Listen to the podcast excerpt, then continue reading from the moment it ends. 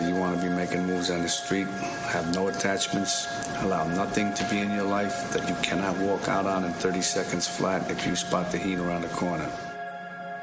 He's here. I can feel it. A driven detective.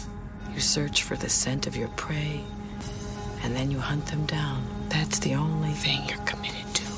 It keeps me sharp, on the edge, where I gotta be. A professional thief. The bank is worth the risk. What's the estimate? 12.2 million. You're on. On the streets of Los Angeles. I want full surveillance. Round the clock, we never close, open seven days a week. You're fugitive number one with a bullet. It's double the risk here. You're wrong. It's four times the risk, and I'm double the worst trouble you ever had. You recognize the MO? MO is that they're good. If you think these guys are scoring once and passing through, I doubt it.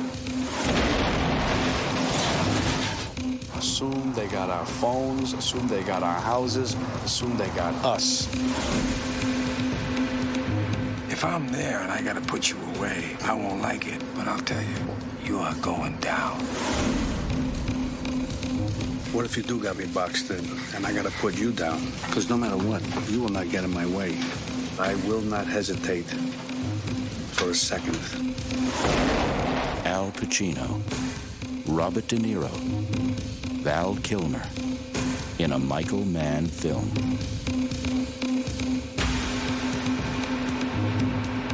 Whatever score they're gonna take next, they're gonna have the surprise of a lifetime.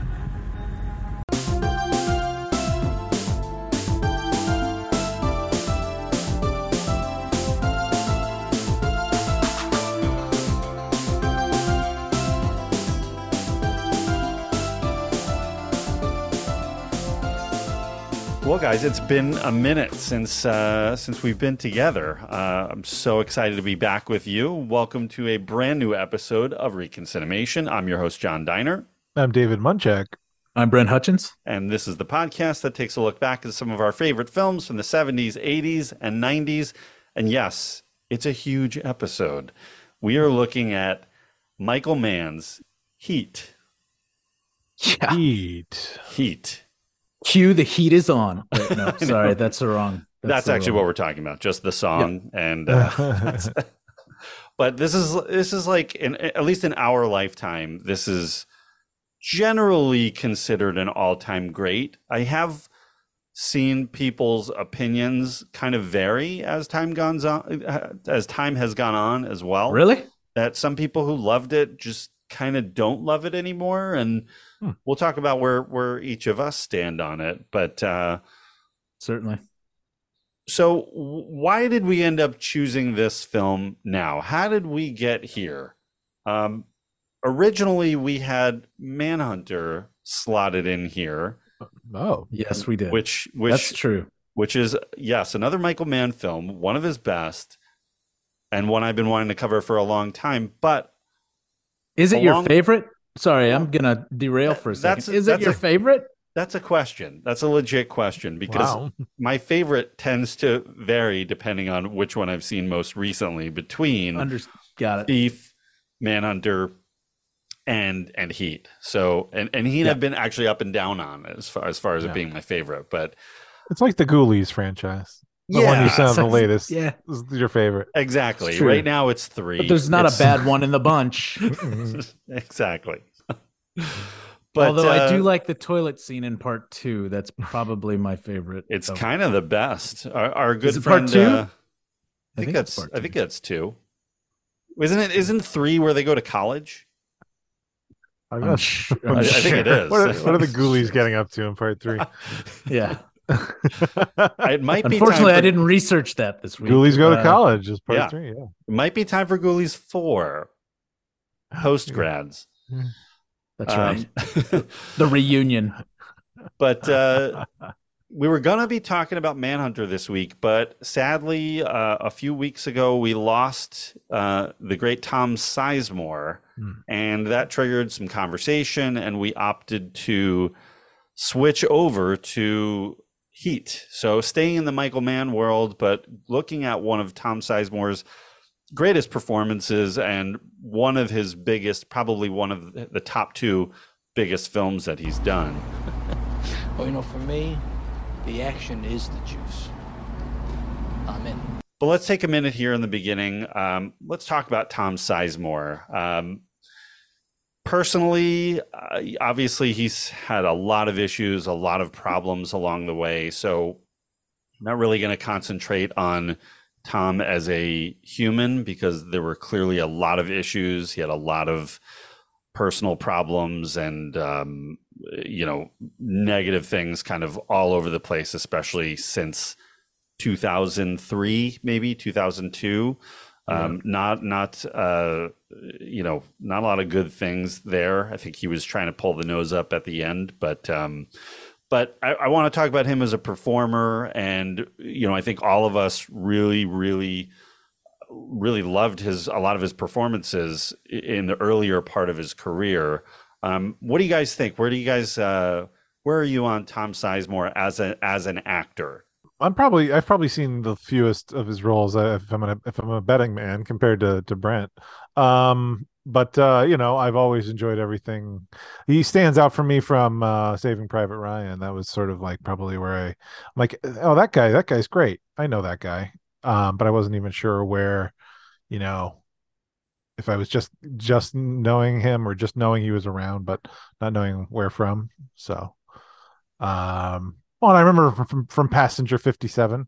He was there. You go, good one, David. So yeah, actually, I yeah. I knew that's probably where I knew him from. He was pop he was popping up because uh, I never finished Natural Born Killers Never got to the end of that movie. Couldn't couldn't couldn't quite stomach the rest of that movie. I, am not surprised to hear that. That is, uh, I can I can't really watch. I've watched it, you know, three or four times over my life, and I, I think I maxed out on it.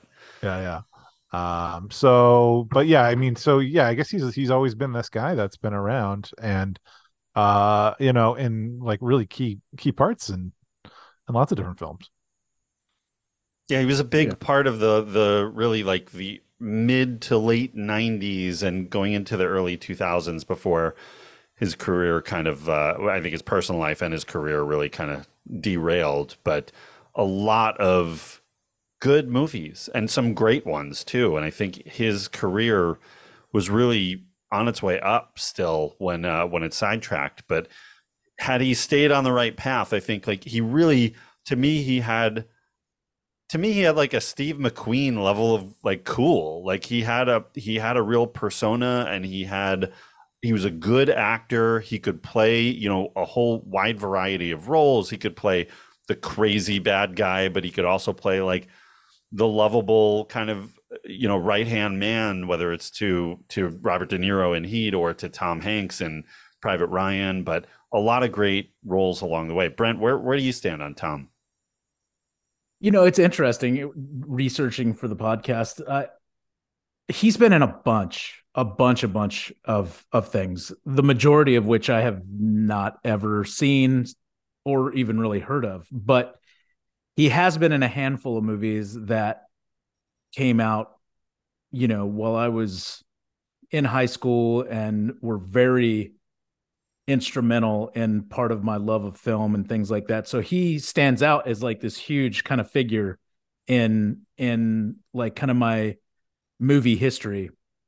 So I appreciate those movies that he's been. I mean, I know you guys were joking about Natural Born Killers and yes, I think on a rewatch nowadays that would be a tough one to really kind of grind through, but man, I saw that movie a bunch when I was younger. I liked it a lot just because it was so gratuitous and out there and it had you know Oliver Stone attached it had Quentin Tarantino attached as a writer and it was right when Tarantino was like you know if you were into film it wasn't really before Tarantino fully exploded but if you were into film and had been influenced by Pulp Fiction and Reservoir Dogs, like you were aware that Tarantino was part partly doing the writing on this, and and for that fact alone, at that specific time in my life, I was like, yeah, I'm about this because it's gonna be pushing the limits. But on top of that, I mean, Saving Private Ryan's one of my favorite movies.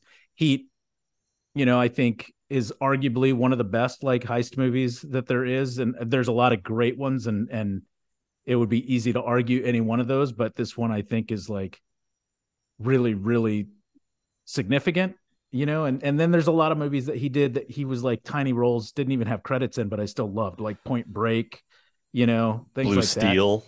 Blue Steel, yeah, Blue Yeah. Steel's on my list.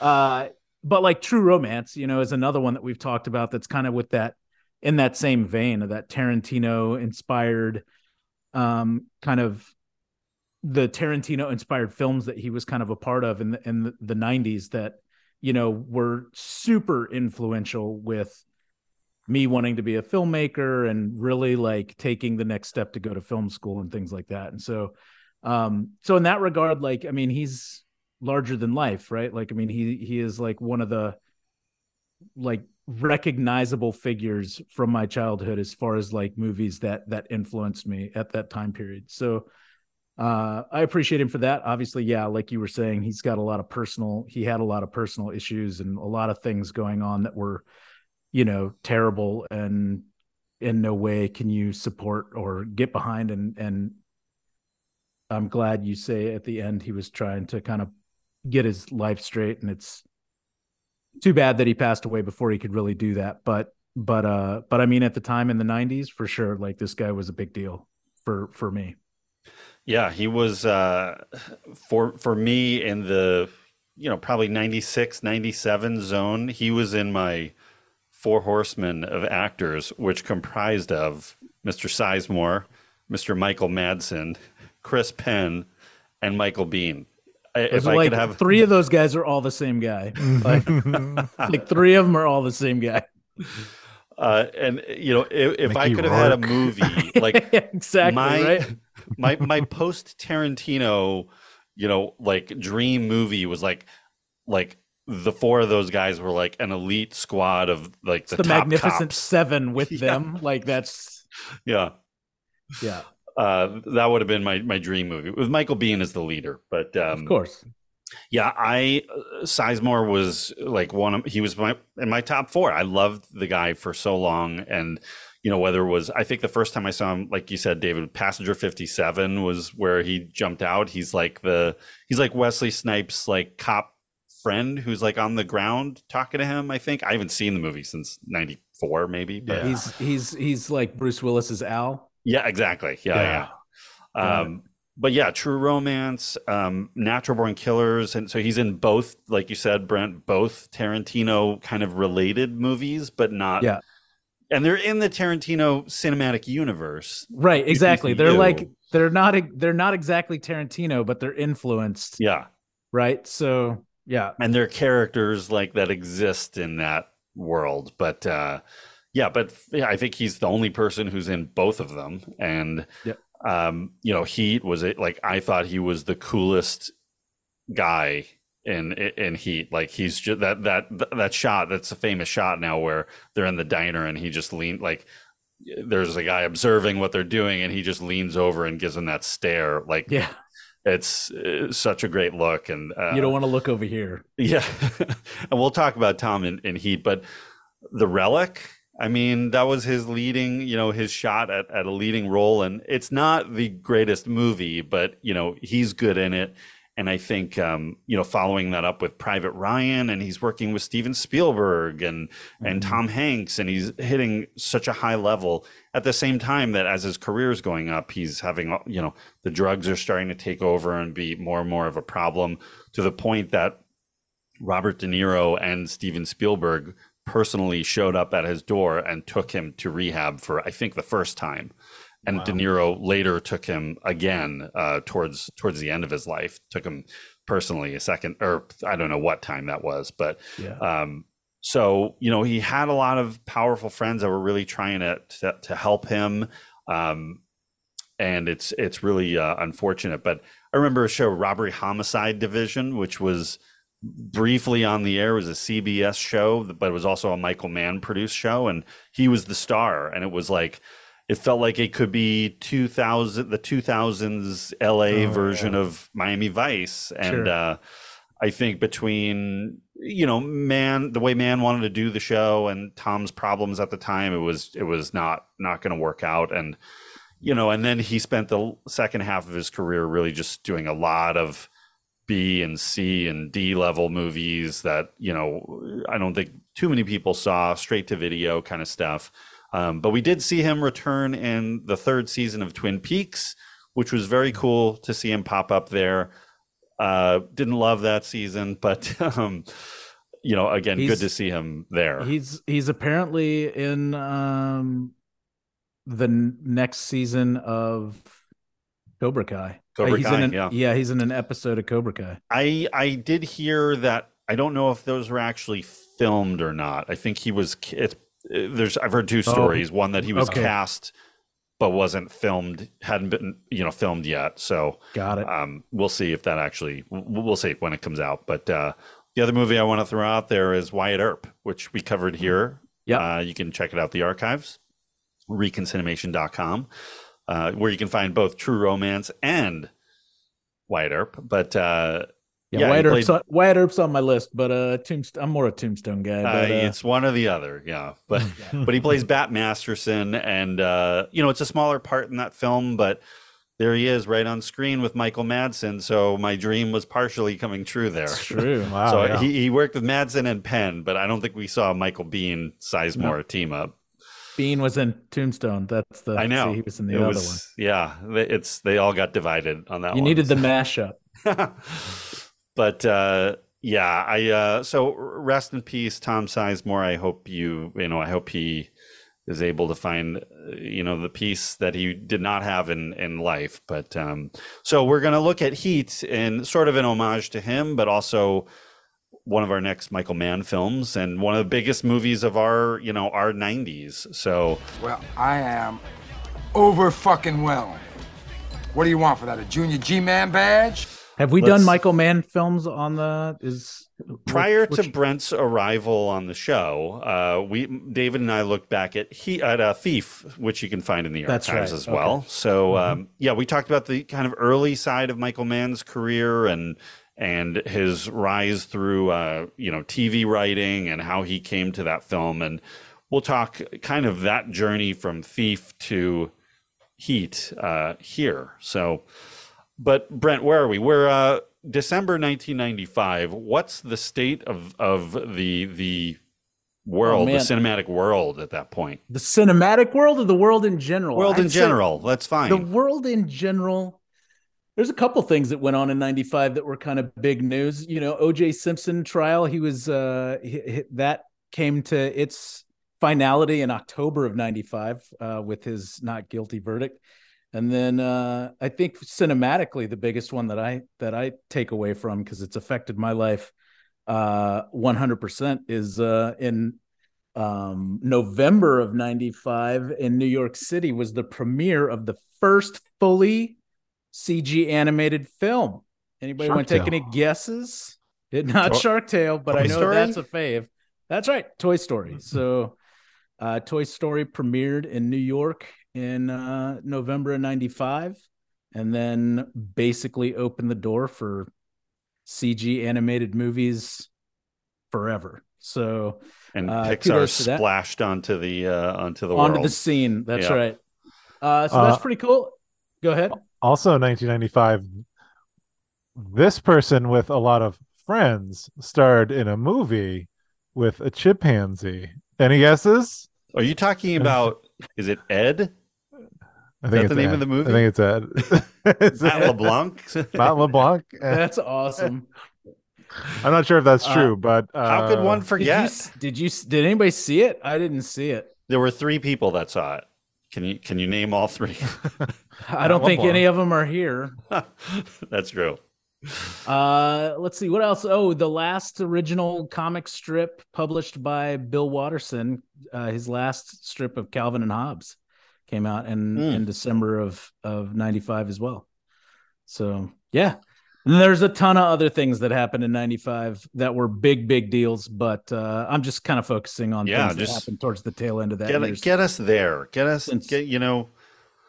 Was that uh, was that the Houston Rockets? Were they still uh, winning yeah, NBA champion championships? championship years for the Rockets and all sorts of stuff. So That was know. that was during the Michael Jordan break. in- We don't need to talk about that. It was during the Hakeem Olajuwon takeover. That's True. what that's what we should that was a that, as. was a team.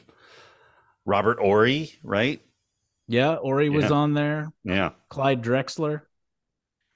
Yeah. Wow. Okay. Going right back to 95.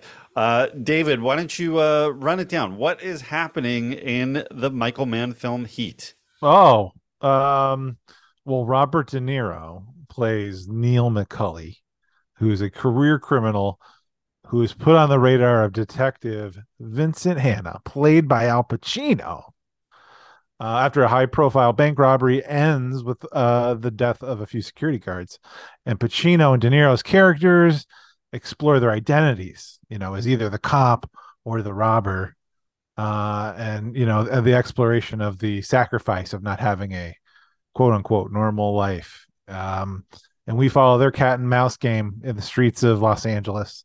So can Pacino catch De Niro and his gang of robbers before they make one big score and slip away for good?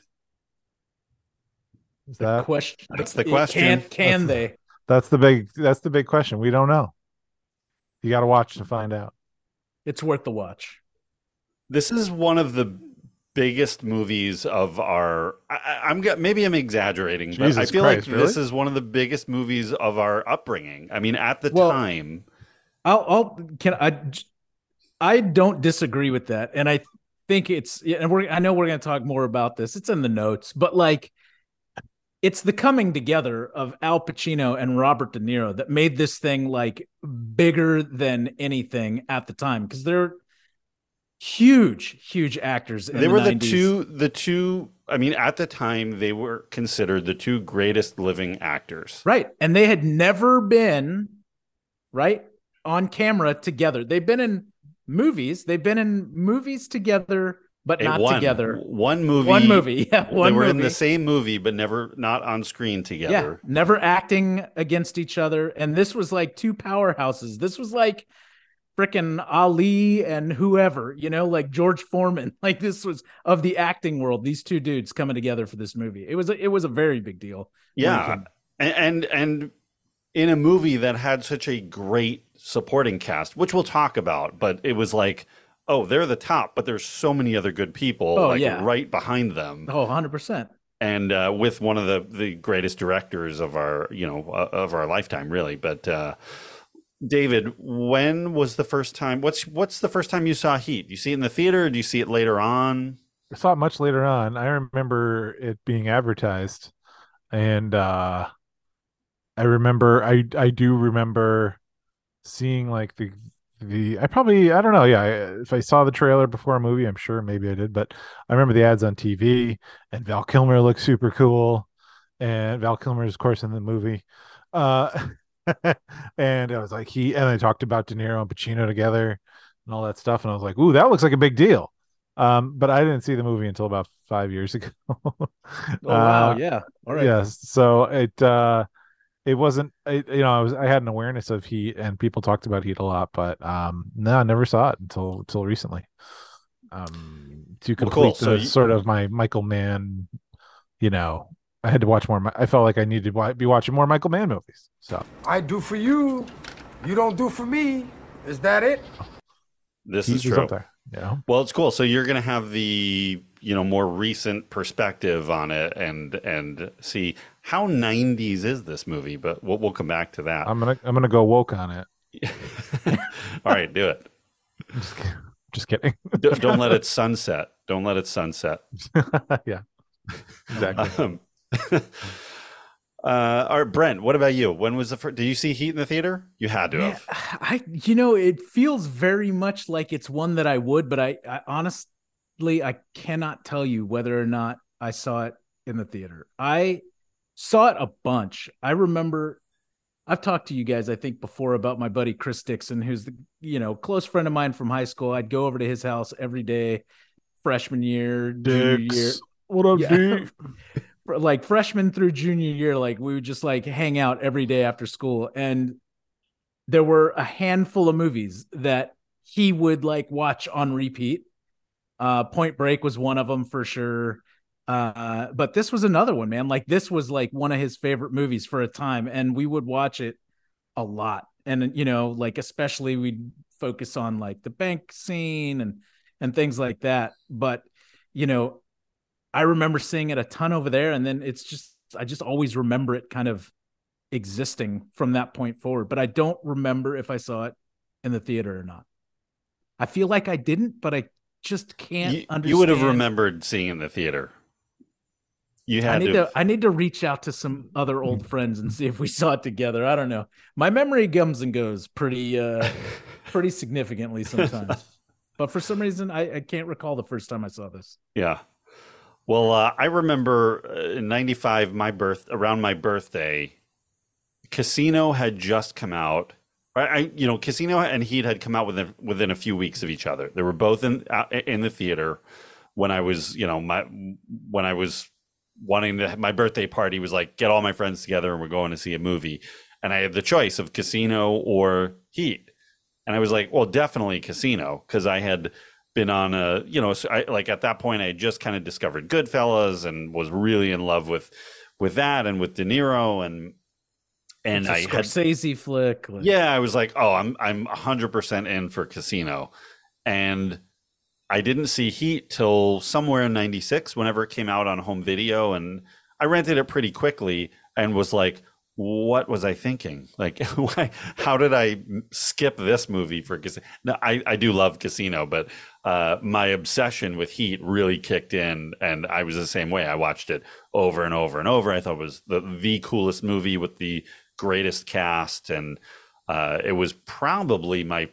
maybe my favorite movie. Like that and Pulp Fiction were like my favorite movies at that time um but yeah and then you know and then i i loved it all through college like we brent you know back at the college of santa fe we were going to make heat 2 cold as ice that was that was definitely in the cards um and i There. think you in my casting you were going to be playing the tom, Tom sizemore. Sizemore. somehow coming back to Yep. life i don't know it wasn't about zombies but um, Could have been. yeah but uh yeah loved it. And then you know uh, like I, I say a lot here with some with some of these movies that we look back at i kind of fell out of love with it. Like at a certain point it started to feel very 90s to me very like on the nose and a little too much. And then watching it this time man i fell right back in love with it again. Like What about what about it other than there not being any cell phones? Like what about it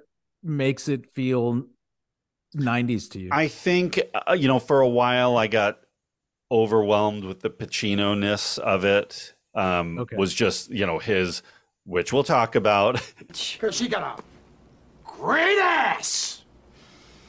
And you got your head all the way up it. how big he is in this Hoo-ah! movie. It's legendary. It's almost as much as Scarface, but Yeah. I think that at- at a point I was like, God, this is like, it's not even acting. Like it's just over the topness, which is not how I feel now. But I, I went through a phase where I was down on it. We'd like to submit the uh the goatees of Dennis Haysbert and Robert De Niro as super As- 90s As evidence? Okay, As fair evidence. enough. Wait, That's what are you good, that's trying? What are you trying to say, Dave? Yeah. they they just look they look like little baby like oh wait you know what it's pretty we need like they got to look a little more cool like what's really Yo, trendy Let's give them some face. Let's give them a goatee. and like it just does not work That's so funny. I didn't even register to me when I was watching it, but you're absolutely right. That go- those goatees are pretty spot on 90s. like Fair I the will say, That's I will say, I liked this movie more when it was remade as Ambulance. that's right yes exactly Yeah, that's pretty good. no, I kid, but uh, Ambulance very much influenced. It's a Michael Bay version of uh, Heat, kind of. So, Yeah. um, yeah. But again, watching it now, like I, I loved it all over again. Like I, I, I don't, I don't know. I, I sort of, I haven't seen it in so long, and it was, it was, uh, there was so much to love here, and seeing again this cast is incredible and so, so deep. Um, I would say at the moment, this would probably be. This feels like my number two Michael Mann. I, for me, right now, it feels like Thief, Heat, Manhunter, but all very, very close together. And again, it's something that can, you know, if I watch Manhunter tomorrow, very well that could be number one or 2 Mm. So, um, really love all three of those. Let's talk about Michael Mann. So, Michael Mann, uh, we, you know, again, we talked about his background on on our Thief episode. Um, you know, huge, huge fans here. It's he's changed over the years, like most directors who have like a forty year career will.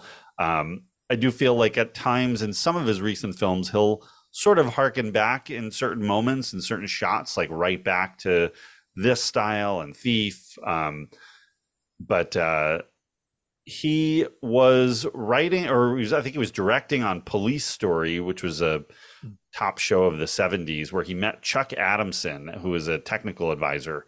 Chuck Adamson was a a cop who told, or you know, former cop who had told Michael Mann about his real life pursuit of Neil McCauley, who was a criminal on this relationship that they had in the early 60s. And, um, you know, it was a smaller version of what we see in the film, but it was very much the same kind of dynamic that it was sort of a cat and mouse between these two in the Chicago area.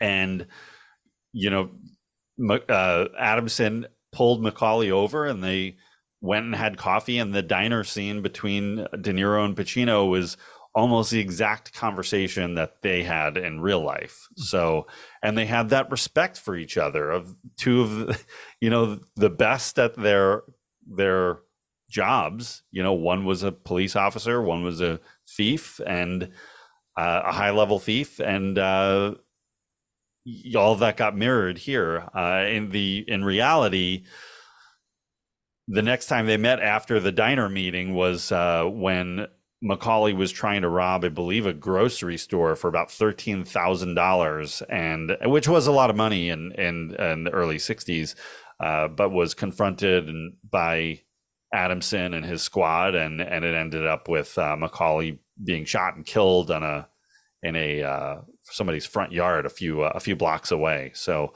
um, you know, a lot of this movie is very closely based on that relationship and some of the key moments that happened. Um, so, Mann, kind of fell in love with this story and wrote the original script way back in 1979 when they were working together and. And Adamson stayed close with Mann, and he worked with him on as an advisor on Thief. He worked as an advisor on Miami Vice. I think he was the co-creator or one of the writers on Police Story. All of those are Michael Mann's shows. So they kind of worked Police together. Story or cr- or Crime sorry, Story? Crime Story. Crime Yeah. Story. Um, which Dennis Farina was the lead in, and I just watched it, some of it recently, and it's very dated, but kind of if you like Michael Mann, you should definitely check that out.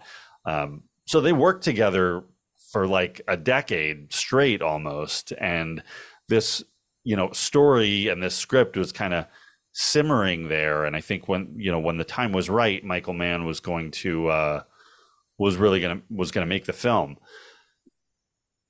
finally we get to Miami Vice winds down, Crime Story winds down. It's 1989, and Mann turns this into a television, a two-hour television movie uh, that was going to be a pilot for a series called L.A. Takedown.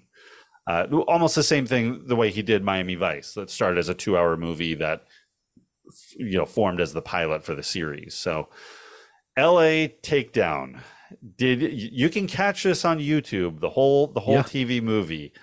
Did you guys get a chance to uh, see it at all? I- I didn't. I did.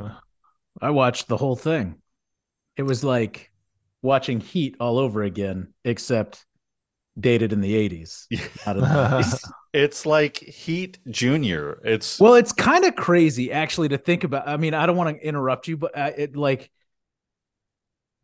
it. So Heat is like a masterclass, right? But also now I didn't even know LA Takedown existed until you sent us the link, and I was like, wait, what is this now? And I watched it, and Heat is this incredible incredibly done movie with these insanely powerful performances but it's like Mann got a like a tech rehearsal for the whole movie by doing it in 89 with LA Takedown. So like honestly when they came back to do Heat they got some extra money, they got some extra clout, but it was really just a perfect like kind of instance for them to not worry about actually making the movie because they already did it. They knew how to do it. They were just redoing it.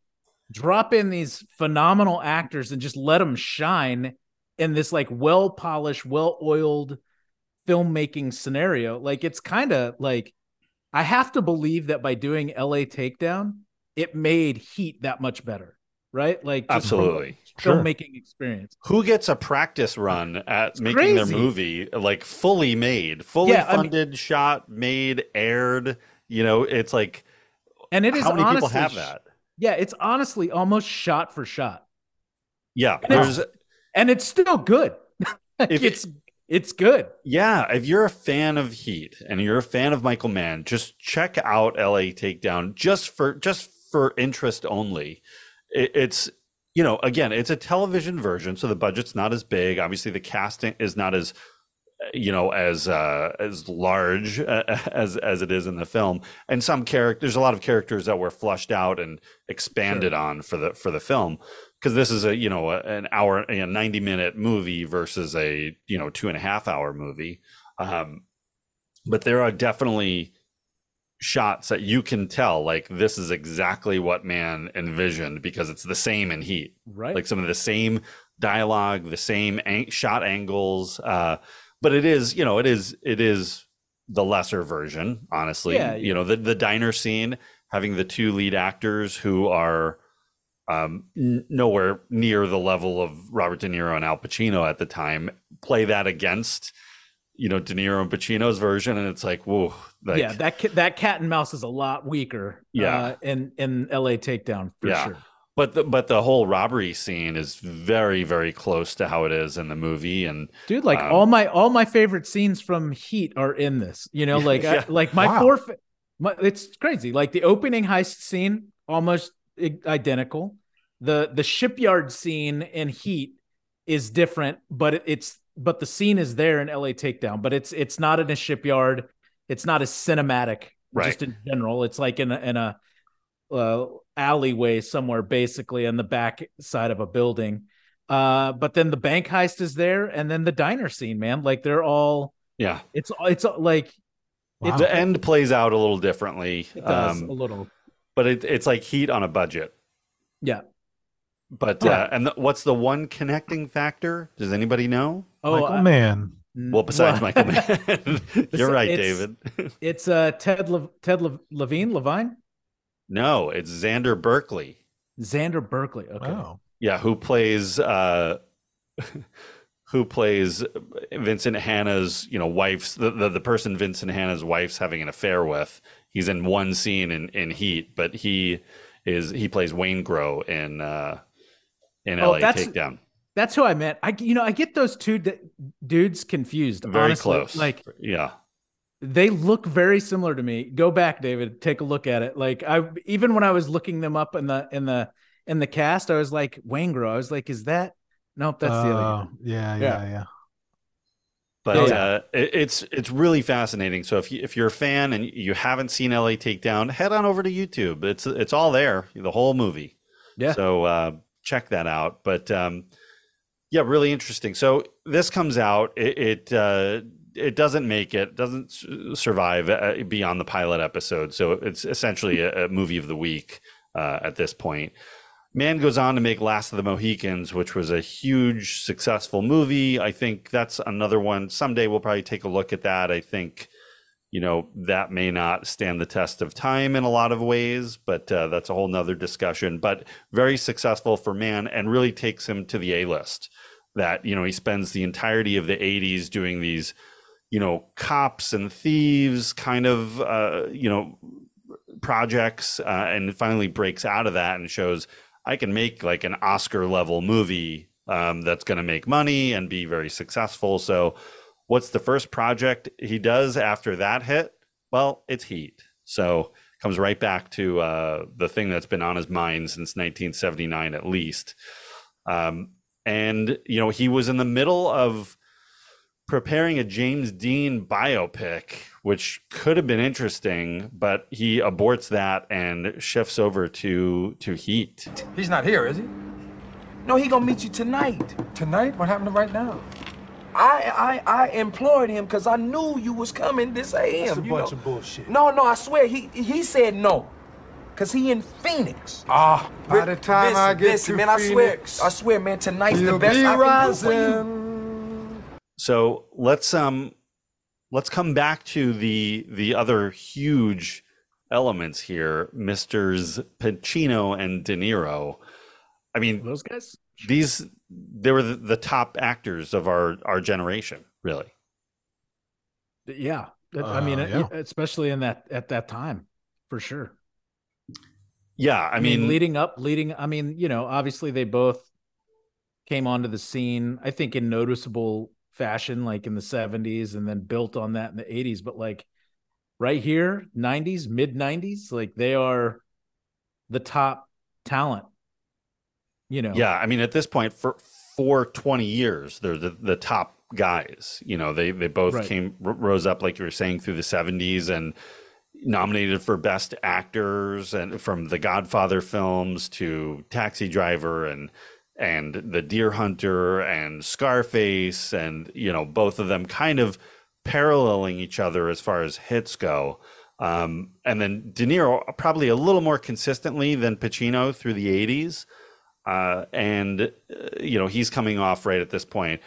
A Bronx Tale and Franken, uh, Mary Shelley's Frankenstein and Casino. So his relationship with Scorsese is still in, you know, really at its peak, you know, between Goodfellas, Cape Fear, Casino, one right after the other. Mhm.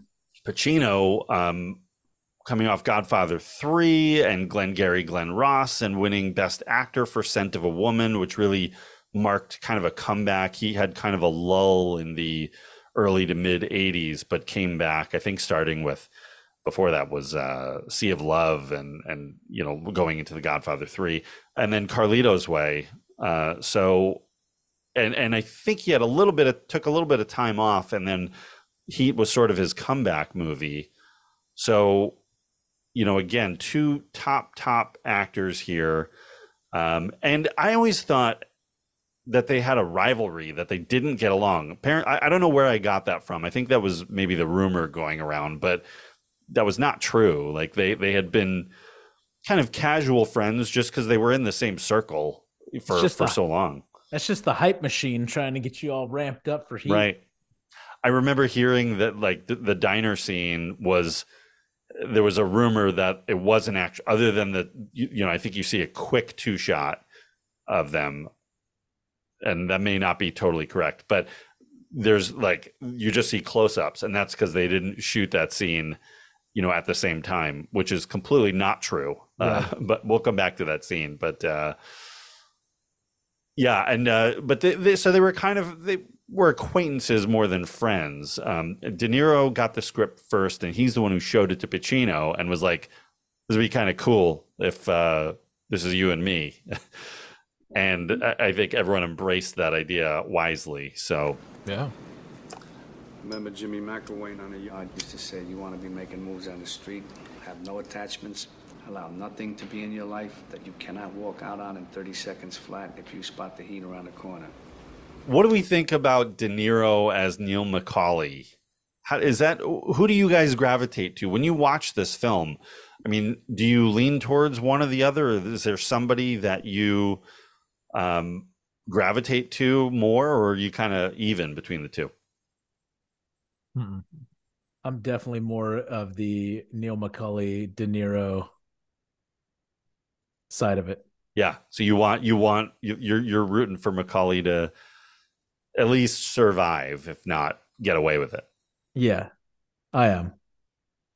What and I don't you? know. I don't know why exactly. I mean, he's the bad guy in I think theory, that's- but I but he's not played like a bad guy. You know, like he's got in, integrity in what he does. He's got rules. He's got you know, and it's I He's don't got know. his I- code. His code Yeah. is everything to him. And these Yeah. these guys are flip sides of the same coin. Yeah. Da- David, what about you? Did you uh, lean one way or the other? Um, I think I think I, I wavered back and forth, but um, I don't know. I it, I I think uh, ultimately I'm a Pacino. I'm with Pacino on it. So, uh, you know, I don't know. He like you this examination of both of their lives, and it's like you know, boy, what are what are each of them doing? You know, like they've yeah that that diner scene like illuminates like boy the choices these two guys have made uh are fa- you know i think it's a real fascinating thing and yeah i don't know i think ultimately i'm just uh yeah i guess i'm more of a detective Hanna uh nice kind of guy yeah i, I, wanted uh, him to win I- I think I've always been on McCauley's side. Like every time I watch him, like, oh, he's so close. Like really, like Yeah. he's Yeah. not a bad guy. Yeah, he is, but He is. I know.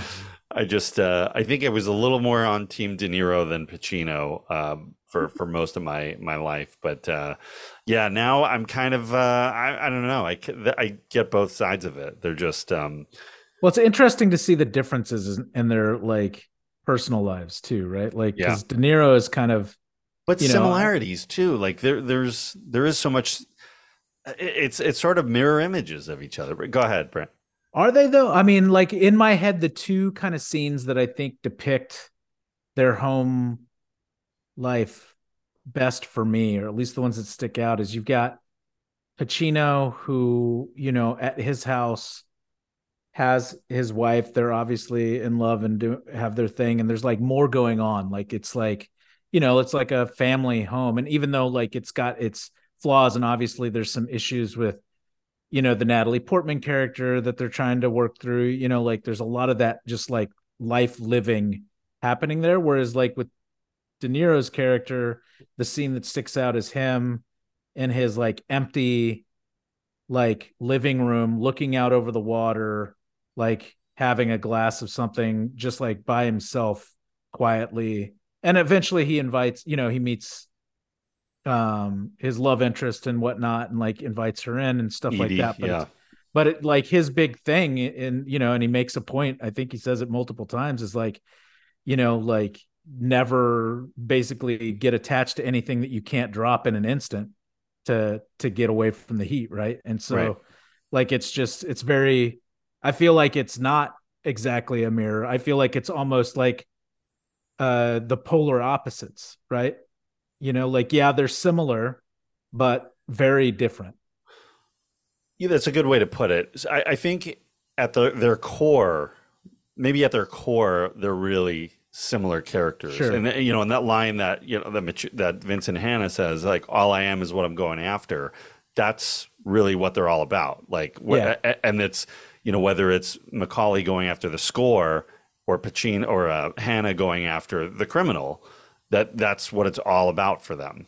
And and uh, so in that sense they're like the same but yeah Mhm. and and and as well as like their personal lives are kind of either non-existent or a mess they just they can't connect to someone else Yeah. but they what we realize is like the only people they can connect with truly is each other and which we see in the diner scene Yeah, I'm really starting to like my magnet analogy to that because they're drawn to the things that are like they're attracted to, but at the Yeah. same time, like at their core, they're attached, right? But they're on opposite sides of it. And Right.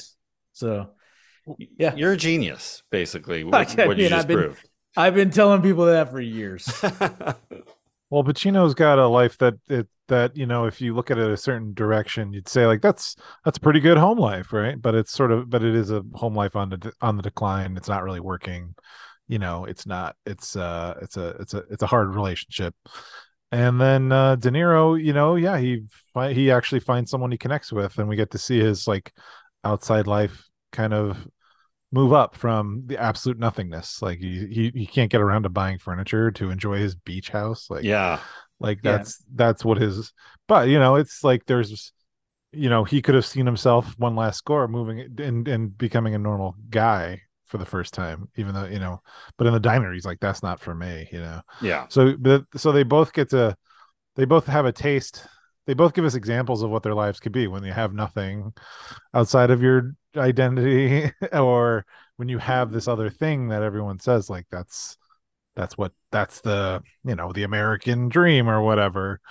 Um and you know it's like it's not quite working for either of them you know that really they only really belong in their their first jobs which is you know to be a cop and to be a, a criminal um is maybe what maybe what's being said in this movie i don't know Mhm.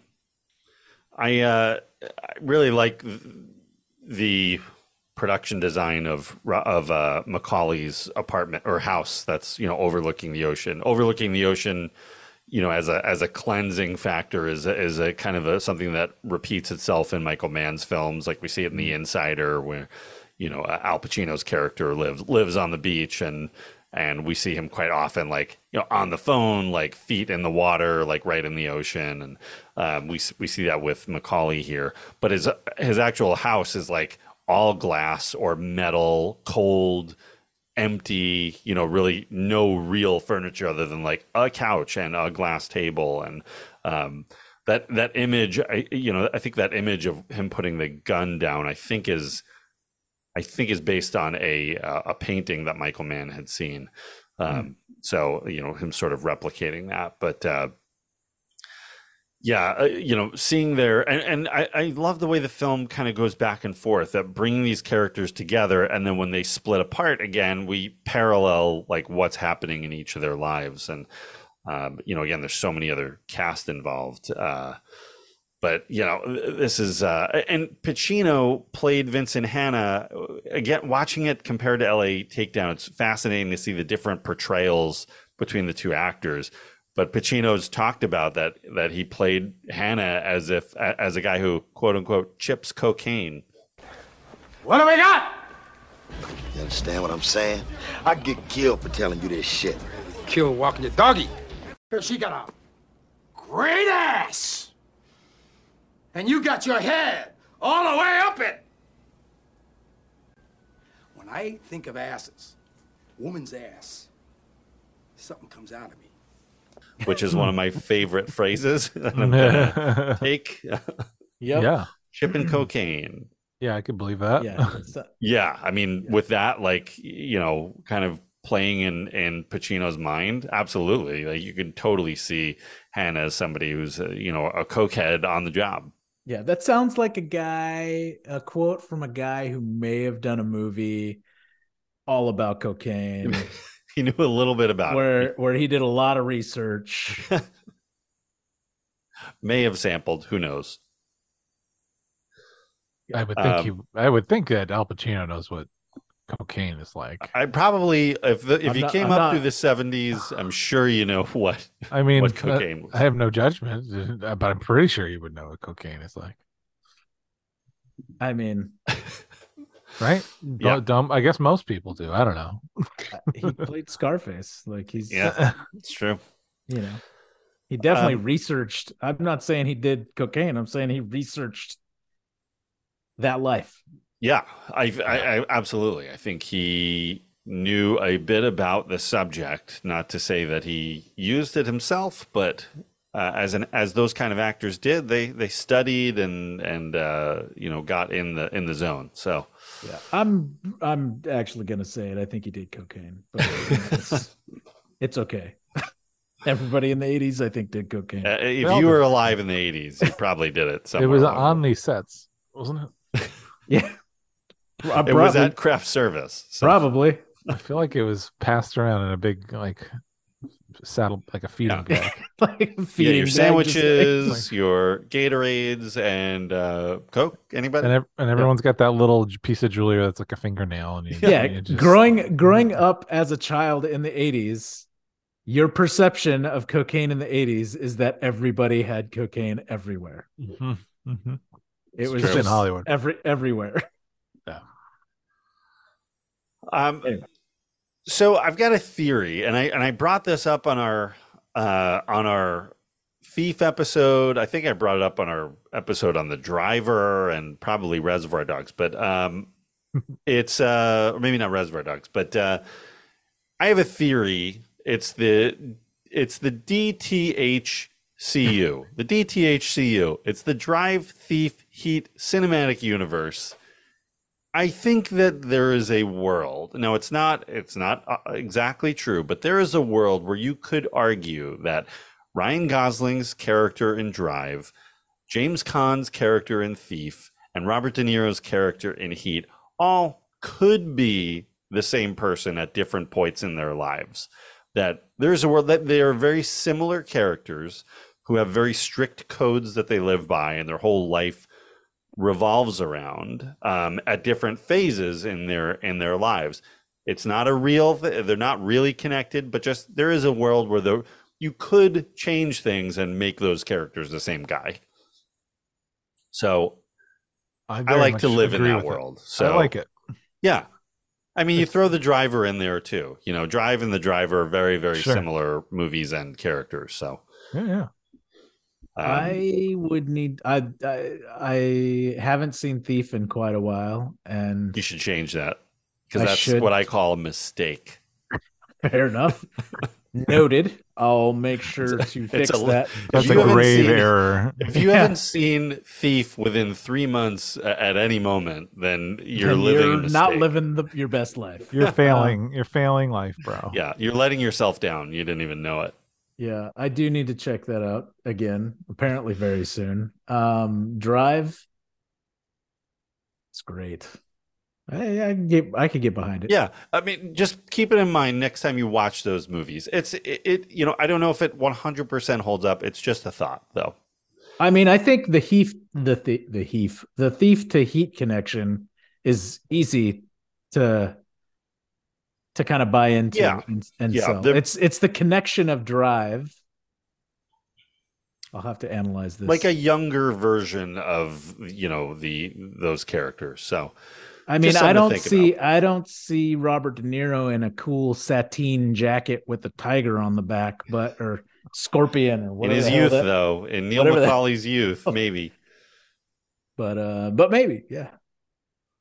Um, the other, you know, we, we mentioned it, but I want to get back to it. There's this cast in this movie. I mean, it, could take 20 minutes to just read uh, who, who who's in this, but It- all of them are amazing, and they're they're great in this movie. You know, not just you know in general actors, but their performances in this film. You know, on the on on the Neil McCauley side, you've got Tom Sizemore, as we mentioned in one of his greatest roles, Val Kilmer, Danny Ugh. Trejo, Dennis Haysbert, um, Yeah. Jon Voight, who this was a come Yeah. kind of a comeback movie for, right? Like he had he's another actor huge in the 70s, kind of you know, kind of falls off the radar in the 80s and I want to say like this, you know, of course, followed by Anaconda almost immediately, where brought him right back. Had to be had to be Anaconda. But he does, but he does do this Mission Impossible and Anaconda, which was a big release, not a great film, uh,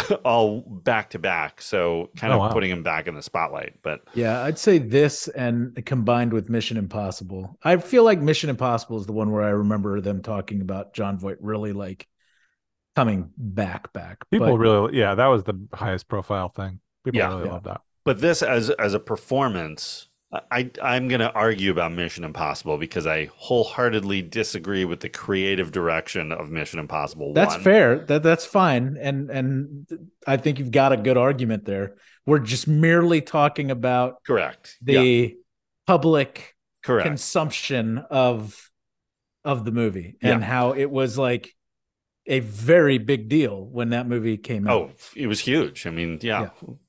At some point, we're going to cover the summer of '96, even though we've covered some of those movies specifically. we're going to talk about the whole summer at some point down the road. But um, yeah, uh, but but performance wise, you know, Heat is really, I, I think, one of Jon Voight's greatest performances. I mean, he's he's sort of McCauley's, you know, he's the guy running things behind McCauley. Like he's the doer. He's the one who sets everything up. He sets up the, the scores. He's the one kind of securing the getaway plan, like securing, you know, some of the funds. And he's he's kind of the brains making things happen. And and somebody that McCauley can really trust, which is I, I think something very uh rare for McCauley to be able to do. Right. But um you know, and he's only in a handful of scenes, but they're and they're usually quiet, just the two of them talking and plotting.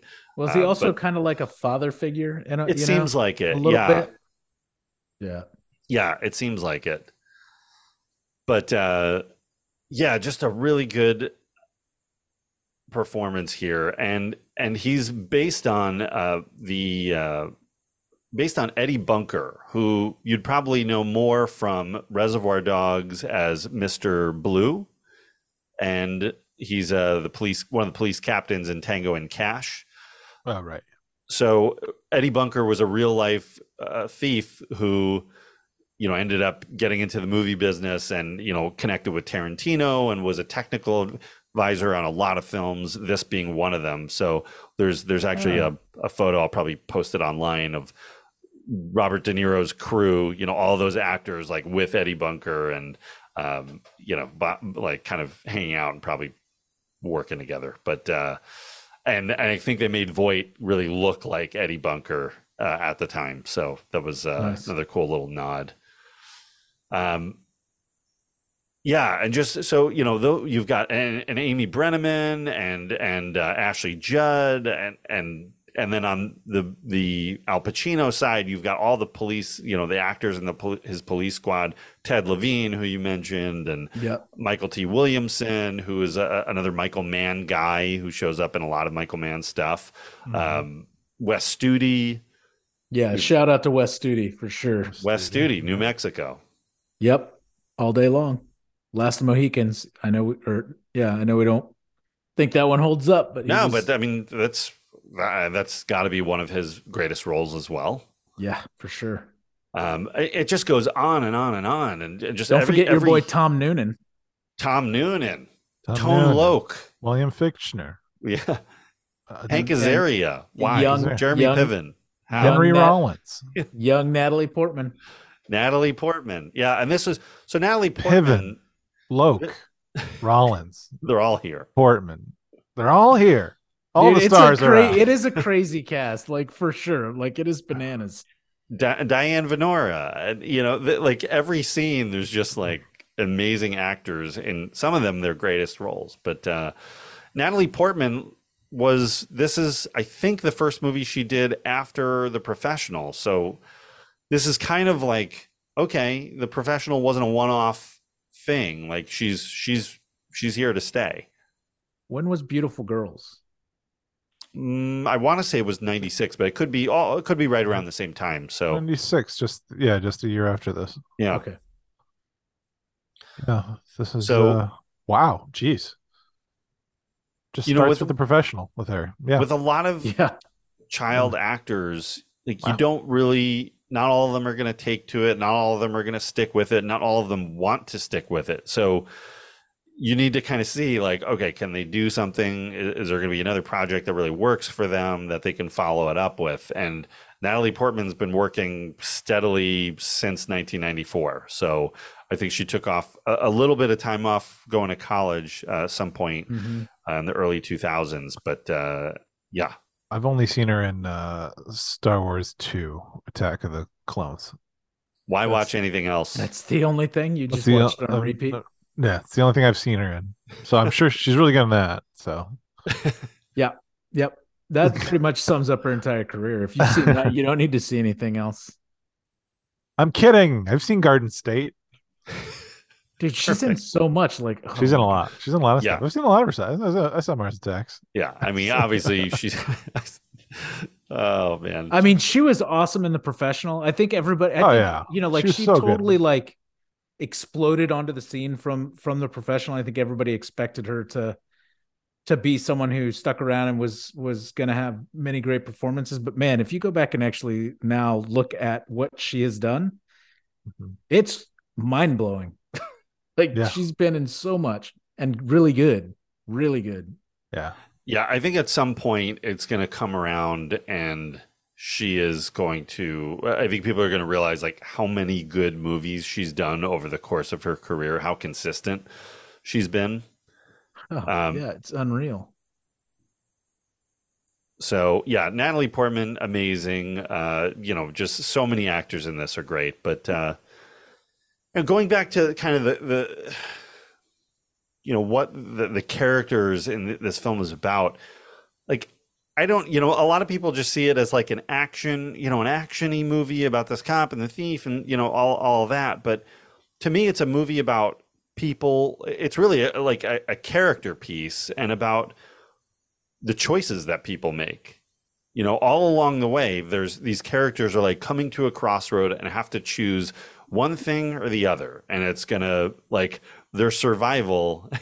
The, the chances of their survival like greatly depend on what decision they make um, you know, for for so many of these characters, like, do they want to do the robbery? Are they gonna, you know, is McCauley's crew gonna stick together? Is loyalty to that more important? Is it more important to chase the score than to walk away, take a beat, and go for something more safe down the line? You know, is it more important to have a relationship with a woman you can finally, you know, or a partner you can finally connect with, or to live by your code and walk away from everything you've set up?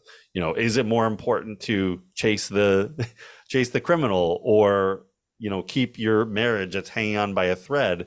What's more important to you? You know, Mhm. Right. Dennis Hayes, like all the, every character has a choice to make, um, or, or multiple choices throughout the movie. So, you know, that's it really stood out this time. Like I, I think I, I in my notes I've kept track of it of just like, wow, it's really like it- when you look at it from that perspective, it really hammers it home over and over and over in this movie.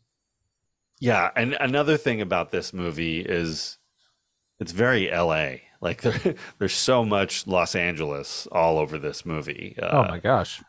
yeah. like you can recognize it's funny because they they scouted locations for like I don't know, like 6 months at the end towards the end of 94 and Michael Mann really wanted to pick locations that hadn't been used and weren't going to be obvious from other movies. Um, but if you live in Los Angeles, like you can recognize some places or the area that some of this was shot in. I mean, some of the places that he shot in were the same places he shot LA Takedown, Which is true. So, Oh, really? He's the same location. So he'd been scouting way earlier than '94. Yeah, the benefit of being a, uh, having a fully funded practice run at your movie. Yeah, I mean, for real. yeah, uh, like I'm pretty sure the opening scene takes place at the same spot. The, I think the bank heist takes place at this on the same street, but the one but Heat bank heist is expanded, like it's a larger scale and the and the Right. and it goes further and has a greater reach. But like the initial like leaving the lobby scene, I think is all kind of in the same general area. yeah, Wow. So yeah. Anyway. I uh, I love that you. Uh, I really like when you can watch like one frame of a movie or one second of a movie and can you can tell what director it is. And it, it's kind of all over this movie. Like there's i don't think any shot where you can't tell this is a michael mann movie. You know from the frame the way he frames certain things to his his depth of focus in a lot of shots that he'll have something in focus in the foreground and sort of in the you know in the background as well. Um, the lighting style of course you know the the editing style there's a certain pace to his his films. But this this may be his most epic i'm trying to think of his more recent things but this i think is like his most grand film of of everything that he's done. This is like the epic piece. And it starts you know right when we meet our characters you know we see Deni- we see mccauley like and and val kilmer's character uh how do you say chris shiherlis is that how you say his last name I was never clear on the pronunciation. Yeah. Right. he's always man's always got interesting names like like that's not an easy one to say Yeah, I feel like everyone's from his. It's from they're from his past, right? Yeah, they're like, have these are Yeah. real people. That's like his that's like his third grade like science teacher. Yeah. but uh yeah we see them Surreal. kind of preparing for i mean you don't realize it at the time but you see them preparing for their first score which is going to be taking down the armed uh the armed truck for the the bearer bonds um which is a scene that's going to go off the rails but uh and then we see Vincent Hanna and his home life with the the sloppiest sounding kisses in the history of film. like really turn that volume up on those kisses. a lot of loud lot of loudness in this movie, though, right? There is Like, there is a lot of loudness. Isn't like The- the Pacino's gun- footsteps uh, like also just the loudest footsteps? I think, and like, yeah, that- the gunshots are the loudest gunshots. Like it's like yeah, the gunshots are like these are the. This is a dangerous uh, weapon. Like that, those gunshots make me really afraid of the guns. Like, Yeah. yeah, they, Yeah. they're just so overpowering. Yeah, those I mean, they were in, intensified, but they. One of the things, one of the reasons I love Michael Mann films as much as they I do, we've talked about how on the past on this show that I struggle with modern action films. You know, the action, the, this action style, the Fast and the Furious style, the you know whatever of like over the top action. I really, and I think it's after I saw Thief or sorry Heat that I really prefer the realistic action scene. You know, this the Yeah. you know all the action in this movie is as it would be in reality, and that was that's always very important. Authenticity in these sh- shootouts is really important to man. Like, let's use the real gun. You know, the real gun. I mean, obviously they're they're movie guns, but but um, you know, what would the weight of these guns be like? What would the the, the sound of the, this gunfire? How loud would it be? That that's part of what is so authentic about this is that yeah like that that is what the volume is and um you know we'll come back to the shootout in a little bit but uh yeah all, all of that you know it is definitely i think they turned up uh things with pacino just to give Oh, yeah. hanna that like heavy intense like he's a serious guy you know that he is um make him weigh just as much as McCauley does. Yeah. Yeah, you got. I, I I remember. I think it was there was footsteps or something. I'm like, boy, geez, yeah, like he's a. I got to pay attention to him. You know. Vincent Hanna like- is not a quiet guy. Like everything is big and loud. Yeah. it's like it's like the footsteps at the what is it the opening of Point Blank. Point blank, yeah. Again, something I liked the, the parallel between both teams was like how fluid they are with each other. That McCauley's squad is like sort of like an elite unit that they've done this God knows how many times and they are they're a real team. Each of them has a role. Each of them does something specific that they watch each other's backs. They they they can anticipate, you know, what each of them is supposed to do, what they're gonna do. Um, they don't make mistakes. That's like, you know, the only people that make mistakes is the additional people to their team. But the foursome, Yeah, it's like it's like Waingro, right? Like I Yeah. mean that guy. you Yeah. know, you can't can't trust the people that aren't part of the uh the tight crew. Yeah. Uh, you know, w- Waingro was a it's a character that just kind of drives me nuts each time I watch it. Like, man, how did you let this guy? yeah, like- how did this guy get away? Like Yeah. you just if you hadn't let this dude get away. yeah. It's like they needed one more person, and you know they, they got a gun for hire, and that was Wayne Yeah. Grow, and it was just the wrong guy. And It was like we- a friend of a friend's cousin. You're Yeah. like, oh man. Waingro. Yeah. Damn it. His name's Waingro, too, by the way.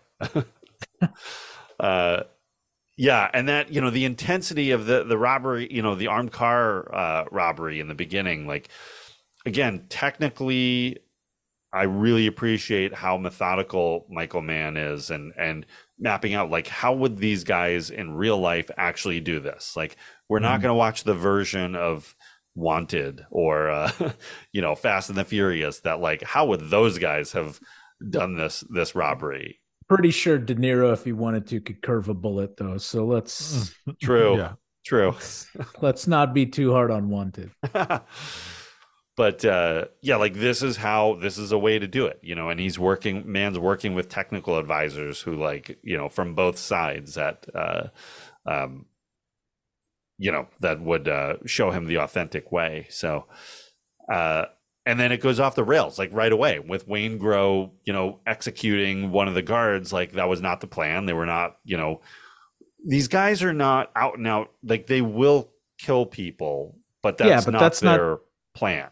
Yeah, that's not what they want to do. They want to get the goods and get out. Right. Like Like and plan- killing yeah. killing people is sloppy. Like it and it and it brings additional heat. Like you you want to you know, Yeah. you want to get in and out. Yeah, exactly. And uh and you can you get that sense though of these guys must have done this god knows how many times like they've they're a seasoned group of professionals mm-hmm. and uh and you know we see you know after after the robbery goes uh you know they do get away with the bonds but they um you know mistakes are made and now they, they've brought waingro's brought heat down and and they've they were sort of forced to execute the other guards because they were witnesses. So right. now they've executed was it three people when they should have had zero and just gotten away with it.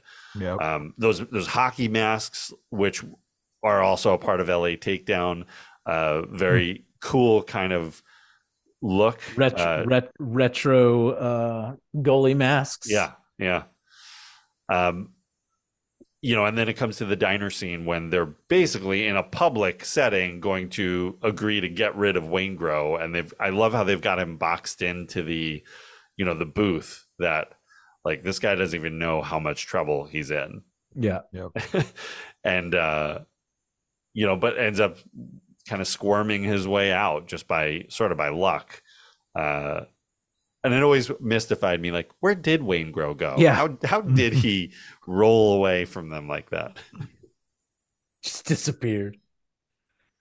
But on the flip side, you know, Vincent Hanna's crew is just as professional. Like we we see when Hanna comes on the scene, and immediately we see him take charge and walk through he walks through just from looking at the the layout like he can tell exactly what happened um that you know he can see the whole scene play out and his team also just as fluid and falls in line of like and you know what the backstory is what the you know get the background on the truck and and who are these people and and what are they going to do next? So um and then the sort of cat and mouse chase uh begins and then we go to their personal lives you know that's where again like we see we see the action and then we split. We see you know what what hanna's situation is at home and that his his relationship with his wife is just barely hanging on. He's got the this the uh, stepdaughter that has a terrible relationship with her you know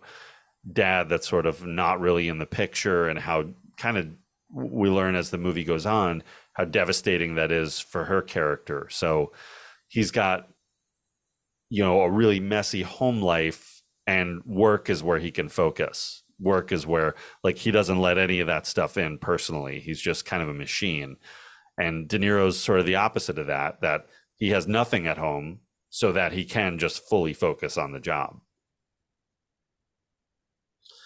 Um, where are you guys on Val Kilmer? Val Kilmer in the 90s. Guy's huge, man. Nothing better. Right? Right. I mean, totally. Like, I, I, to, so, I mean, obviously Pacino and De Niro are the top guys, but Kilmer at this time is also a huge star. Like he's the uh, number three billed on the movie. I mean, it's, yeah, I mean, it's like De Niro, Pacino, and then Kilmer right in the middle. So right, yeah, he is a he's a a big deal that gets totally overshadowed by by Pacino and and De Niro in this. And unfortunately, like in the long run, because of his health and like having to kind of stop acting, doesn't get nearly the credit that he deserves. But he was he was very much a a top draw actor. Um, you know, he's Batman. He's Batman in 1995. That's like one of the right. top, you know, roles at the time. Right. I mean, and yeah, he's a very big deal. Coming off the Doors and Thunderheart, it's you know, and a lot of you know good roles throughout the '80s, and but really kind of cementing himself as the '90s, uh, you know, going into the '90s, and and he he holds his own. You know, he's he. um It's another it's another movie where where I don't I watch this and I don't see Val Kilmer. Like I see that character and right. he's able to like it's hard. It's hard for us, you know, cinema goers and uh, to to see past the actor and see the character. I mean, that's when you really know that like they're good is when you can just feel that person that they're playing and not the actor behind it. Yeah. Yeah, he's phenomenal in this. He's great. Uh, Diane Venora too. You know, all the, the women in these guys' lives. Uh, these these actresses are really good. And I think they had really difficult roles to play in this. I, you know, Michael Mann's films are not known for being the friends of feminism. Yeah. um, you know, they're very much guy movies about guys, and you know, uh, but the three women here, I think, do a lot with these characters because you can I, I, think you can see their side of things yeah, and, that may not be something that's necessarily scripted but it's the way they're portraying these characters that you can get their situation and how why they would be unhappy and it makes sense that they do some of the things they do. Um, you know with diane venora's character like you can completely understand that she would feel lonely and you know her like her partner is absent 90% of the time and yeah maybe they have a great physical and sexual relationship but what else is there you know we see we see i think a couple of times in the movie where they're you know where they're doing something social they're having um they're having like the group kind of get-togethers and Pacino and Hanna's got to go. He gets paged and mm-hmm. there's a murder and he's got to drop what he's doing and and leave. And um, Amy Brenneman that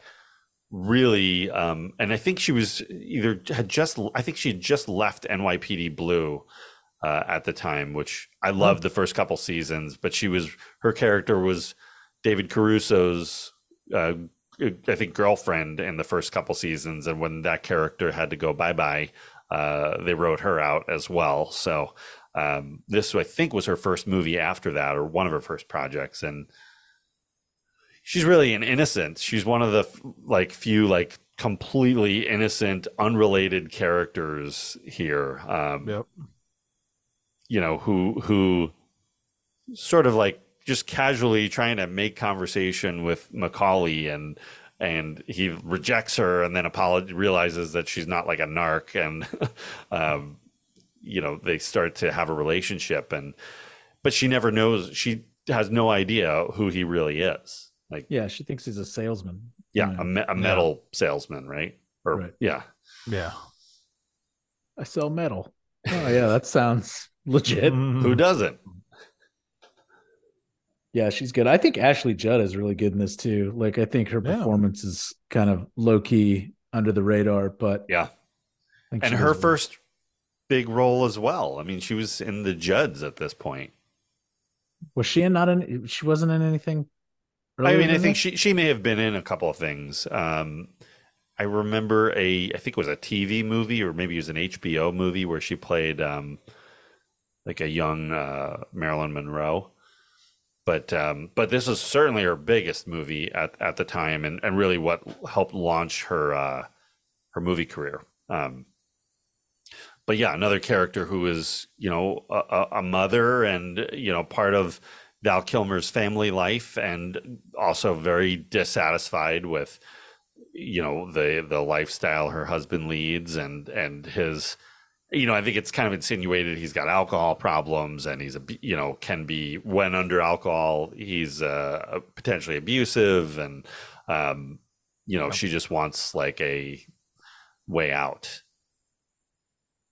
And who would who who would you turn to? Hank Azaria, of course. Yeah. Hey, why not? hey, he makes me laugh.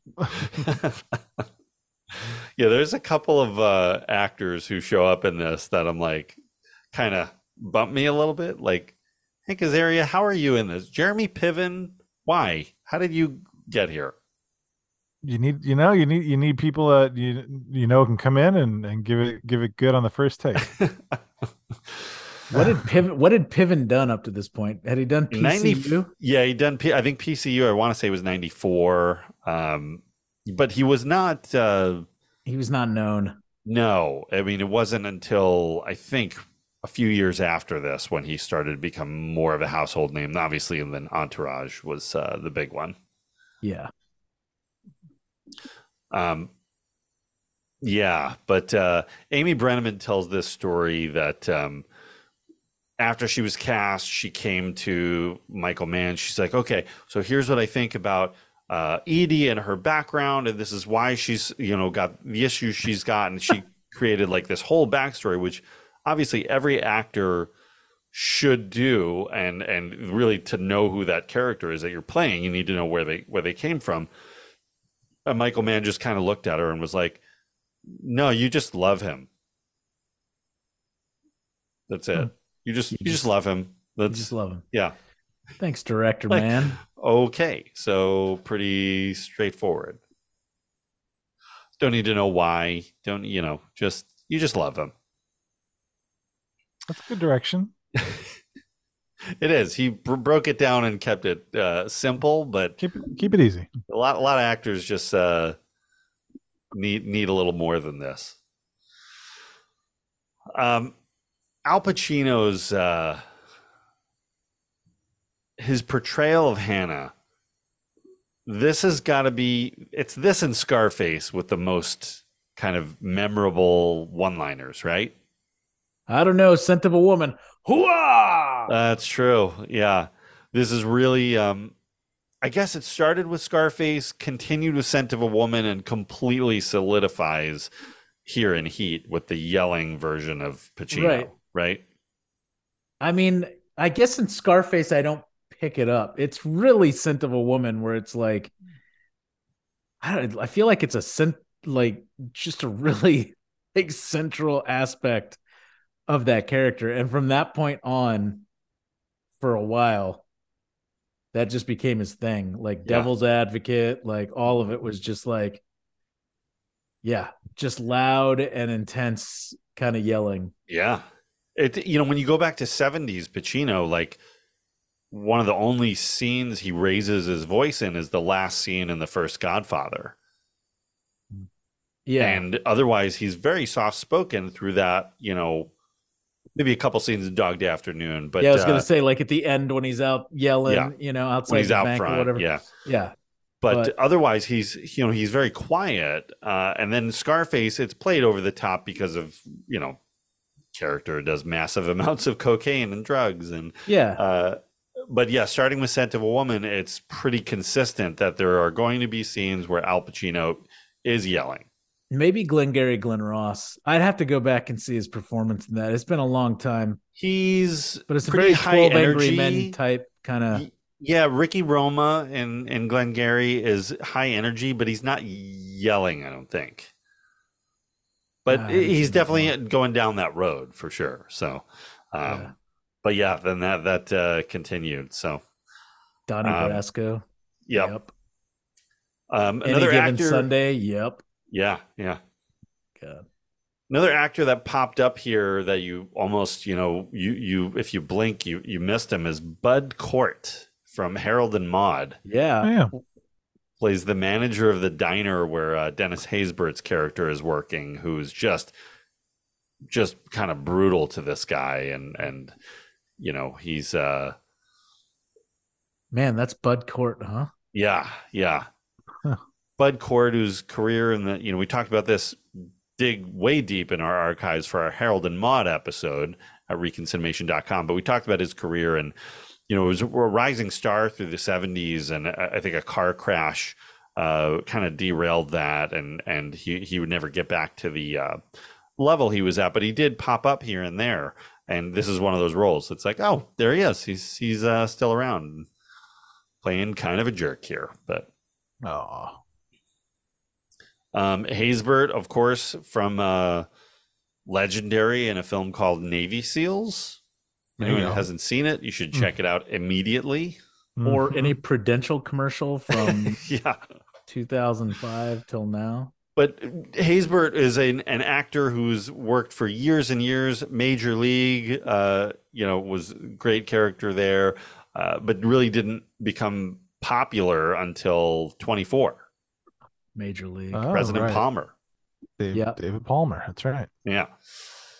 Uh, but his character here, who's not, uh, you know, who's not a major character in LA Takedown, is, uh, you know, trying to go the straight and narrow. He's, he's, you know, out of prison, trying to put his life together. And we just see kind of separate scenes of like, why is this character in this movie? We keep kind of cutting to him and his I, I don't know if that's his wife or girlfriend trying to keep him walking the straight line and that character finally comes full circle with uh, when he crossed paths with with uh, McCauley's crew uh, right before the big robbery. But um, I love the scene where you know once I, I, like how i really like how this film how it all kind of plays out that like how does hanna eventually get on the trail of mccauley and his crew and it's really tom sizemore's kind of slip up of using the word you know the term slick that that's like a, just a, a, nickname that he calls people and um, you know hanna's hitting the streets and trying to get to all his informants and finding out anything about this crew and in a a scene with of all people, Tone Loc, who also pops up in this movie, mm-hmm. um, you know, ends up revealing that you know he knows he, he drops the name Slick, so Hanna's able to put two and two together that like okay, this there's a connection here. So mm. uh, he initially thinks that that Sizemore's character is the leader of the crew, and right. I, I well because like that's all he knows. Guy, right? right? Like right. when when we see him spying, you know, they're spying on um on Sizemore and Kilmer, like all of them and De Niro, they're all out to dinner with their, their yeah, coming out of the the restaurant or whatever. Yeah, that he doesn't even know who McCauley is. Like, right. he's like a completely new character. Has no idea that this guy's actually the one running things. Yeah.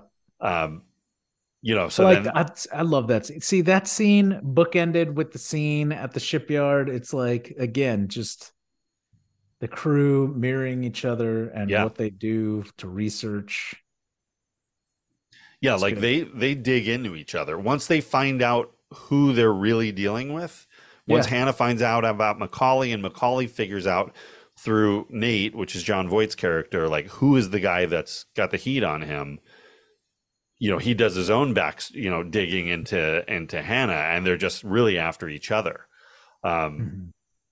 The scene where they're doing the, the other you know they're about to break in or they're in the middle of a break in to another place uh, another location and like they're hanna and his team are there ready to catch them in the act. And that uh, was another you know ba- based on a real situation with chuck adamson that they were on a stakeout and a uh, I think in the I want to say in the real version in a uh, the one of the other cops like knocked over a bottle of water or something and and it, mm-hmm. but either way like in this it's like the cop sitting down and leaning against the side of the truck and, and making that you know indentation sound like that's all it took was one sound and mccauley is so like in tune with it that it's not worth the risk like he will walk away like they're they're literally uh, Val Kilmer's character is like drilling into the safe or whatever it is they're going into. They're like right like moments away from getting in. That it's like, nope, walk away, walk away now because we've done essentially nothing. Like they're not yeah. gonna like if they're onto him, they're not gonna get him for breaking and entering. They're gonna wait until he's actually stealing sure. something. Yeah. And uh it's a brilliant scene and the way it's cut together and they're sort of like again, Brent, to your analogy, mirror images of each other. They're like staring right into the camera from opposite ends. Really, really beautiful scene. And Hanna's reaction, like, you know, McCauley pulls the plug, they all walk away, like, you know, pull up stakes and and just walk get back in the van and leave. They've really done nothing. And Hanna's reaction to it of just like he's so angry that like he can't do anything. Like nothing's going to make that right. you know? Hmm. And then quickly, McCauley turning it around on them that knowing they're being watched and right. you know going and and like really vocally mapping out a plan of the next thing they're going to do. So as soon as they leave, knowing Hanna's going to go walk through the same steps, he's backtracked and now he's photographing Hanna and his crew. Yeah. Now like, and then faces, Hanna realizing faces. it. Yeah. Yeah. like yeah, that seems awesome. I love that scene. It's so good that they like they know how good the other one is that they're right on each other's tails and the mutual respect there. Yeah. Um, you know, and then coming around to the diner scene that that Hanna's just like, you know what? I'm just going to talk to this guy. Like they're so they're kind of obsessed with each other, right? Yeah, totally. It's like it feels like for each of them, it's like an addiction to outmaneuver the other one. Well, I mean, it's that uh, yeah, it's that classic cat and mouse. You know, like they're they're hunting each other in a way, right? Like they're trying to outsmart the other one, not get caught. Like it is, it's a, it's a great like building of suspense, and like that moment in the diner, having them kind of face off, verbal, you know, like with verbal wits, or you know, is is kind of perfect and it's what every person who's been tracking De Niro and Pacino career up to this point wanted to see. Yeah. Like it's like the it's zero action, but probably the most recognizable scene of the movie, right? Yeah. And so much so much being said, you know, literally and and reading between the lines of these characters and what they you know having a real human moment but like the way they shot the scene it, it, like th- there was a two shot that i don't think he used I, I actually don't think he used any of the two shot in the film that we go right into the tight over the shoulder close up and close up mm-hmm. and close up and close up and it, it's just like you know these characters how on edge would they be you know like yeah, they're like in each other's face yeah mm-hmm. and then like apparently like every time De Niro moved, like Pacino would kind of counter that as as Hanna would. That like mm-hmm. his hands probably on his gun like the whole time. That this guy could either bolt or pull his own, you know, try to shoot his way out of there or or what. Yeah. But they end up playing it cool the whole way through and emotionally connecting with each other. Yeah, yeah, it's so well done. It's that's such a great scene yeah, it's really again like I went through a phase where like yeah, it's genius, and then watching him like, well, you know, it's good, like it's good performances, but like nothing really happens, and then then now I'm back like no, it's it's but it's brilliant. The, like, but it's the first time. Since yeah. then, we've had twenty plus years uh, of time for it to or not 20 plus, but you know, like close to whatever to for it to sink in. Like well, it was a huge it was wash a huge, over us. It was a huge deal for these guys to to do this movie together. That remember, this is go back to 95. This is you know, the internet is just becoming a thing. Um, but there's no streaming services. Like there's no like, yeah. The amount of product being made was so much less. So to get actors of this caliber together was a really big deal. Right. I mean, because it's not like these guys were just sitting around, like they were working, like they were right. constantly working. And I mean, yeah, it's. And it kind of paralleled the two actors' careers that, like, you know, they were kind of competing with each other. Like, who's the better actor, De Niro or Pacino? You know, you kind of picked one or the other. And you know who does the better movies and who's the bigger star and you know finally like eh, i don't know it was something really poetic about the two of them playing these these characters so yeah i mean i don't think it can be overstated how big a deal it was like the only other thing that i can think of like for my growing up in the 80s 90s brain that could have compared to it is if it was like stallone and and arnold were in a movie together going toe to toe before the Expendables. You know what? I, yeah, um, yeah, on, yeah. For action movies, or you, yeah. you one could like say, it, like in the like in the eighties, like late eighties. Yeah. Like if that would have happened, like that would have blown my mind. Yep. Kind of like how I felt when, uh, or Freddy or Jason. Yeah, Freddy, when that exactly. happened, blew my mind. The showdown everyone wanted to see. Or you could say Stallone and I don't know Kurt Russell in uh, Tango and Cash. So we got Tango and Cash. You know what I mean? It, yeah. it was like, and we got it in in a timely manner.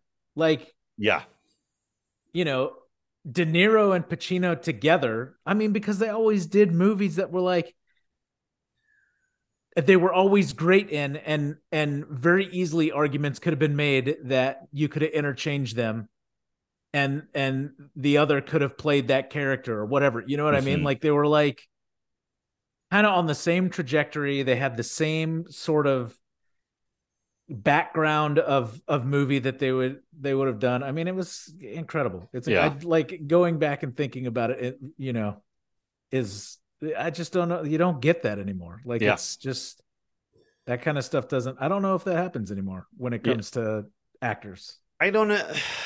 It's it's there's so many projects now, and there's so many big actors that it's uh it's hard to say. You know, again, we we well we got it later with like The Irishman, and we got De Niro and Pacino again, but now mm-hmm. throw in Joe Pesci, and you know, there's another sort of dream triangle, but yeah, that was um, fun.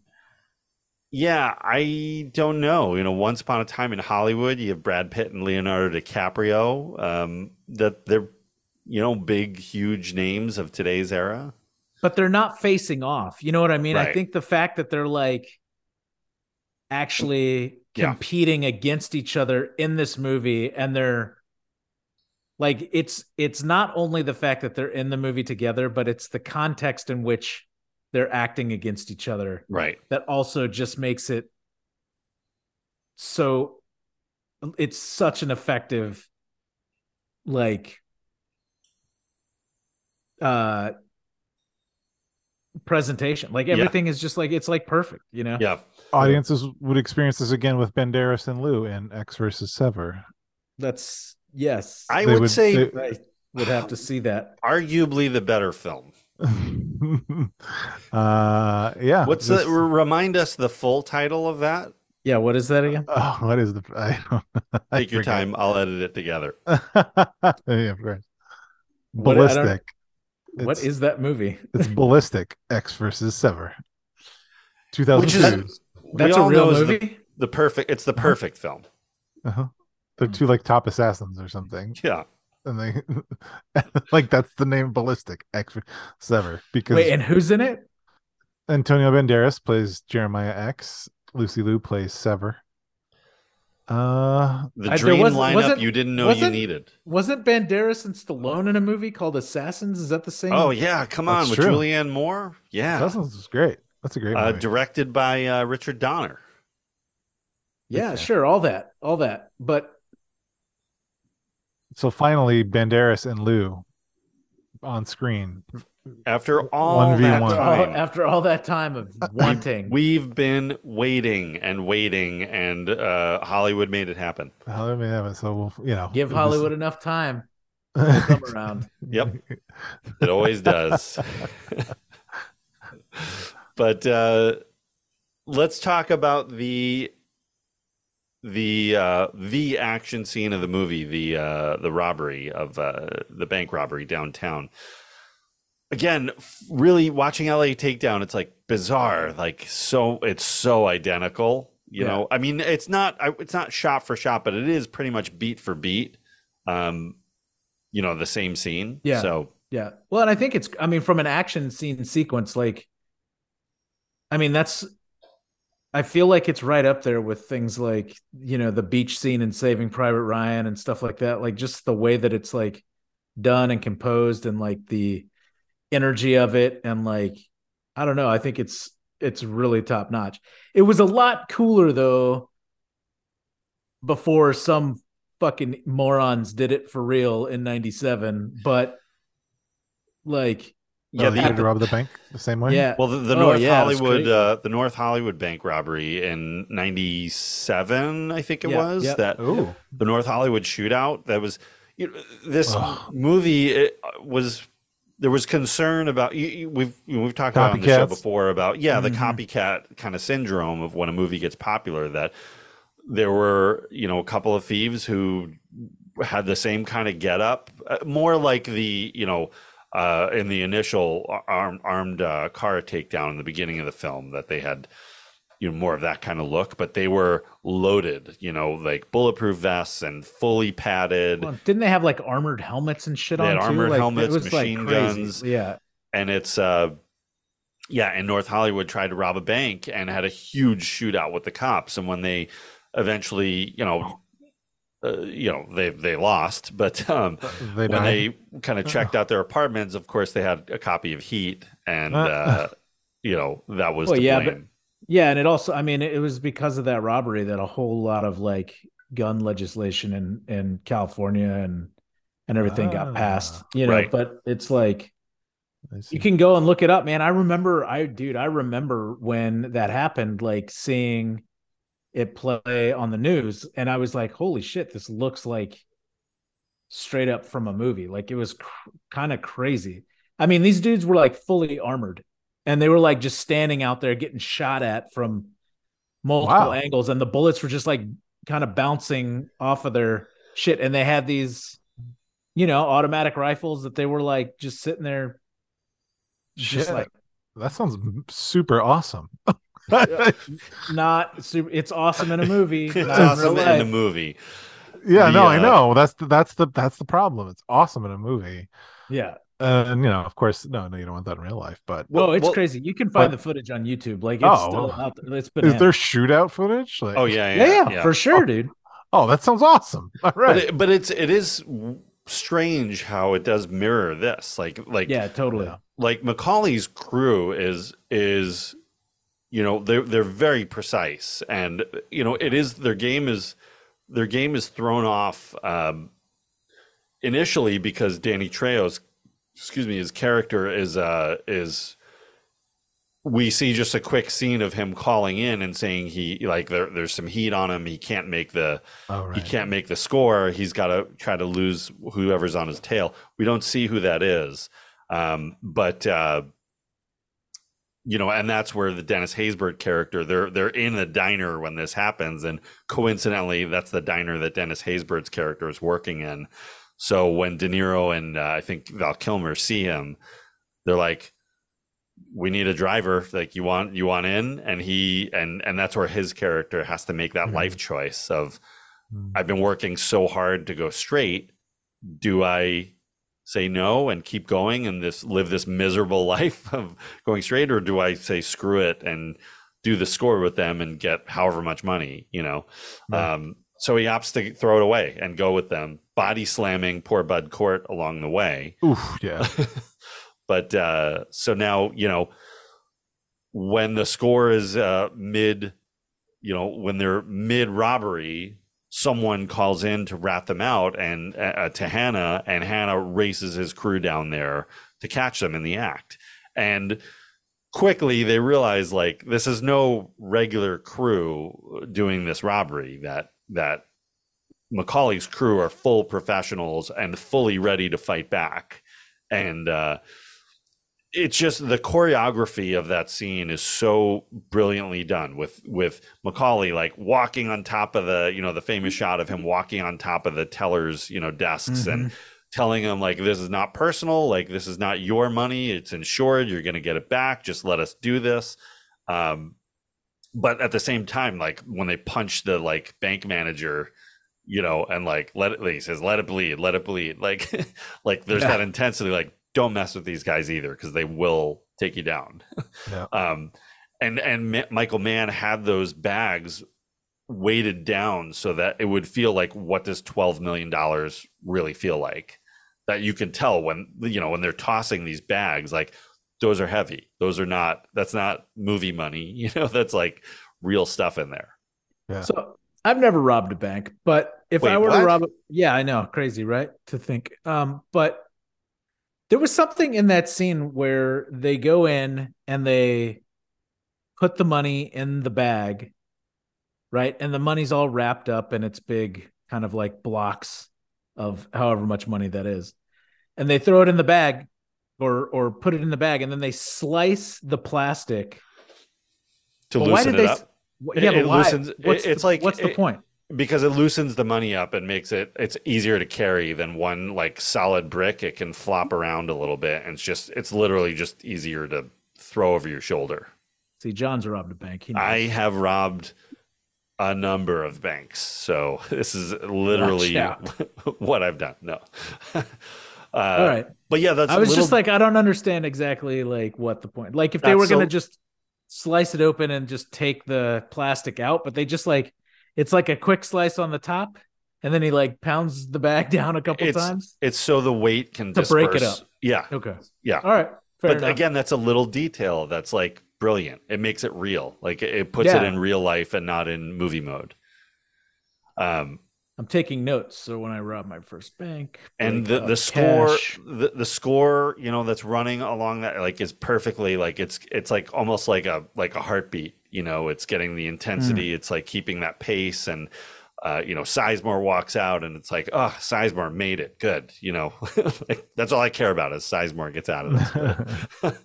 Um and that you know that shot of val kilmer walking across with that big smile on his face like they actually did it they actually pulled it off they're standing feet away from the getaway car Mhm. and and he catches the cop like right across like behind you know across the street like he sees he sees them they're that they're onto them and his immediate switching gears and Yeah. just pulls that gun up and then the shootout like probably in my mind this is probably my favorite movie shootout because of the realism that goes what 10 minutes 10 straight minutes something like Yeah, that it's, that it's a big one. yeah, that um, they shot it. I think over three weekends in downtown LA, where they could really like. It's pretty quiet in downtown LA in the mornings on the weekends, so you could take over that. But uh, um, and watch the. It's like military precision that you know the way they're Right. maneuvering and covering each other, and it's like oh my god, the, the, yeah, yeah, they're they're like moving in waves, and yeah, Yeah. it's like absolutely. the police are quantity like yeah there's way more cops than there are you know there's there's three or four criminals here but these guys are so good that they're overwhelming the cops the cops don't stand a chance against this you know uh, kind of gunfire and strategy Yeah, I mean they're they're like out. The cops are outgun. Like the cops may have more people, but th- they're carrying like heavy weapons. Until Al Pacino Yeah. shows up and he's got like a belt gun or some. I was like, what the hell? Like that machine gun's crazy. Oh yeah, yeah. yeah That looked that great. um yep it's uh yeah it's really like you can tell once Pacino gets there once Hanna gets there like he's okay he's the only like chance of a counterattack because Yeah. again like we, what we've learned along the way is Hanna is also you know comes from a military career so he's gonna know that like he's gonna think the same way McCauley is so Mhm. um and I think I want to say is it Wes Studi's character that like shoots out uh Dennis Haysbert and and like because Yeah. The getaway driver and they're in the car and but he gets shot and they have to like go on foot and Right. there's there's a shot of Kilmer the way Kilmer like pull whips the gun up and like spins around that apparently they actually study in the military like this is this guy's an actor but this is the perfect way to like hold your weapon carry your weapon change positions um that, i guess Wow. that, that's an actor doing his job he's that believable so Yeah. Um and you know where they where they split up where where kilmer's character shot and and mccauley's got a he again another choice his character has to make is like do you take the money you've got and run or this is your best friend? Right. does he mean that much to you? These you're gonna like try to save him which he does. Uh, so the two of them split from sizemore's character who's kind of left on his own. And uh and that's where you get like as much as we you know talked about how much we we love sizemore in this movie the guy picks up a little kid to use as Oh, a yeah. shield like that's a reminder like He no is- he's a bad dude Yeah, he's the he's the worst kind of people. and Hanna's the one like right on his tail. He's like running. He doesn't realize it, but he's running directly into Hanna. Like he's running away from like a group of cops that are chasing him, but directly into Hanna, who's just waiting there with his um, Yeah. with his gun. And I really like the scene in L.A. Takedown as well, uh, which actually matches the script, the original script, uh, perfectly. That he can't get the shot with the rifle, so he puts it down and pulls up his pistol Mhm. and um, you know, and takes him down in like somebody's front yard, which kind of mirrors the real McCauley death, but uh, Mm. And not in that like you know Pacific Design kind of center kind of location. Oh, yeah, so, um, yeah, and unfortunately, that's the end of our, uh, our Tom Sizemore in, in the film. But uh, Yep. yeah, but great, uh, memorable way to go out for sure.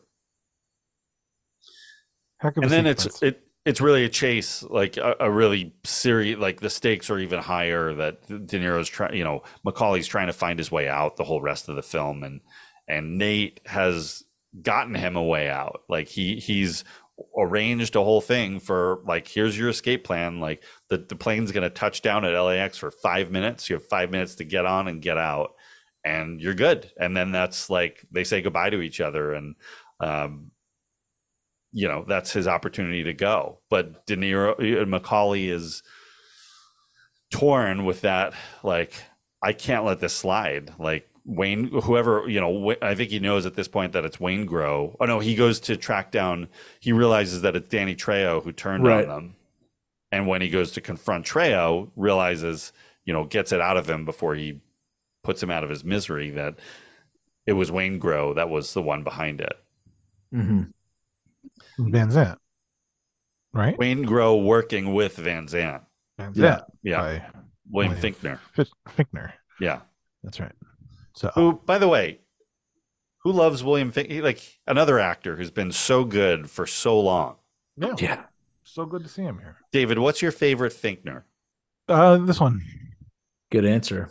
Uh, probably the right answer too, but not Armageddon. I mean, he's I was gonna wonderful. in that. say he's pretty good in Yeah, Armageddon. he has a gun in space. Like, yeah, that's pretty cool. Yeah. Uh, but yeah, he's great here. You know, as kind of a like another guy who doesn't who's in over his head, like does not know who he's messing with with McCauley. He's he's in case you haven't seen it, like he's the one whose bond bearer bonds are stolen in the beginning of the film, and he's trying to get him back, uh, and also trying to get revenge for them being stolen in the first place. So. You know, when he connects with Waingro, it's like the two of them have a personal sort of vendetta against McCauley but um yeah mccauley makes the choice to like pursue vengeance instead of just straight like uh, leaving. And ultimately that's what his undoing is that he's opted to go for van zant does it you know i guess go for Trejo, who's his own guy success there goes for van zant successful there. And uh, you know hanna's lost track of him at this point that McCauley's so good that he's he's slipped all of his tails and and Hanna really has has given up on his side that like they literally don't know where he is anymore. And Hanna goes home or you know go, goes home to uh uh just throw the towel in. And that's where we see his personal life unraveling par- paralleling with uh McCauley's that Right. you know he walks in his wife is in the middle of an affair with somebody and um uh, the scene where hanna t- just ta- the tv is like that's you you can have his wife but you can't have his tv That's right. um and uh you know so he goes to his hotel and where he finds natalie portman's character who's uh, attempted suicide sort of uh it's interesting that she chose his hotel room to do it in almost like it was a almost like she didn't really want to do it like she wanted to be discovered or saved by him Right. yeah, she well, she seemed like she, you know, she was having issues with her mom, right? So she feels probably closer to him. Even Yeah. though you don't really see a lot of it of their relationship. no but you can tell there's there's a warmth between them Mm-hmm. Yeah. So you know he. So yeah. Here's this. Here he's a cop. He doesn't even see that his. You know. That this girl is going through issues, and uh, you know he's seen some terrible, terrible things in his, uh, in his career. But I, I didn't. You know, he definitely wasn't expecting that. Uh, yeah. So I'm sure that was sort of a wake up call to him as far as like where his life is where his life is heading really. Yeah. I don't know. Yeah.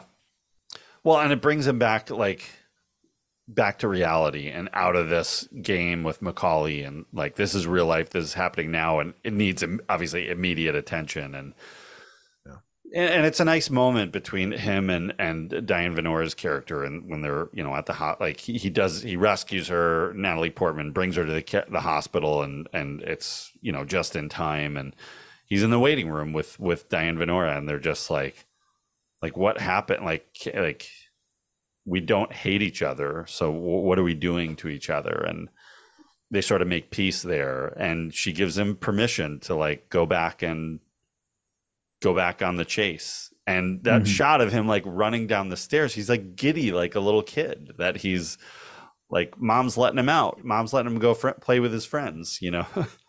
And uh i don't know just a great like kind of shot into the mind into the mind of that character and and uh and the final showdown that that um you know he tracks down he realizes where mccauley's going and McCauley's already done it. You know, at this point, McCauley's in the hotel and he knows where Rain- Waingro is, and it's a great scene of how he maneuvers his way up to the hotel room and pulls the fire alarm, and so everyone's evacuating, and and he gets his moment of vengeance, and uh, as he comes out and he's about to like he's gonna do it, he's gonna get his girl, and they're gonna get away with it, and at that same moment, he sees Hanna like you know in the distance like coming after him. And he knows like i gotta i gotta live by my code and i've gotta drop everything and run and break the heart of the person he's finally like let himself uh, open up to Yeah. Really awful. yeah i mean poor edie who has no idea i mean at this point she's we jumped over it but you know he does tell her what his real life is and she's accepted him and she's going to go with him and uh but she's left again and and we get the the chase the final chase between the two actors and i remember vividly like the first time watching this scene and really not knowing was what was going to happen like i wanted mccauley to get away but it felt like how could he? one of them has to go down and and who's it going to be Yeah. Yeah, I I think it had to end the way that it did. I I don't think I don't know. It wouldn't feel as complete if if he'd have gotten away. yeah Yeah.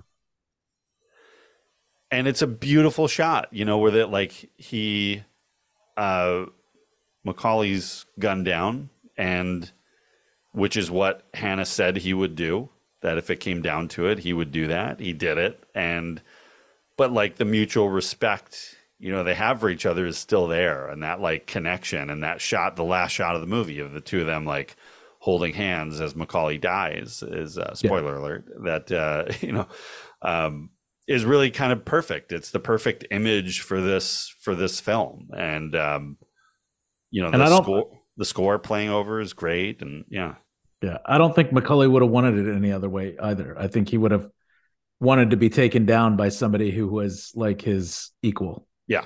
That he looked at as his equal. Yeah. So Yeah. And I just I remember feeling as the credits come up like oh like this like I I felt exhausted at the end of this movie just emotionally like so into it and uh loved the film on so many levels and watching it this time I uh, it was the first time I had felt that way about this movie since like I initially saw it. I hadn't watched this movie in a while. It was kind of nice to see it again. I also felt like it had been such a, a a long duration of time that I kind of got to re-enjoy it again, almost like for the first time. I mean, I knew things that were going to happen, but I'd also forgotten a lot of like some of the more nuanced and and smaller things that Yeah. Yeah. that are done so well. Yeah, there's a lot of little details in this m- movie that, like, I don't know, I felt really worked. Yeah. Yeah. Um, It's a good one. Cinematography by Dante Spinotti, who's who done you know quite a, a number of Michael Mann's films, and the score by Elliot Goldenthal with I think a lot of Moby. There, there's a name from the 90s and early 2000s. Uh, Moby doing some Moby? the music as Yeah. well. Yeah. but yeah, I love Yeah. this soundtrack. Like I, uh, I remember I had uh, summer of '98. I had some stuff go on that was not so great in in my life, and this was a soundtrack I listened to like on repeat. That was just like in a dark place, but uh, lo- love like it's it's it's a great it's a great score. Um, yeah. should we uh why don't we talk a little box office glory and then we'll talk Oh. about what happened after this film Okay.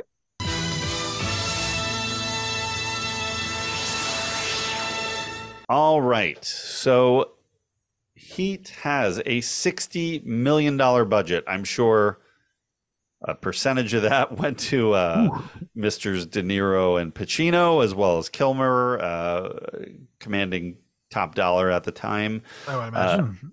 Yeah. It opens up uh, December 15th, 1995 at number three. oh. Uh, opening up against Jumanji and the original Jumanji film and Sabrina.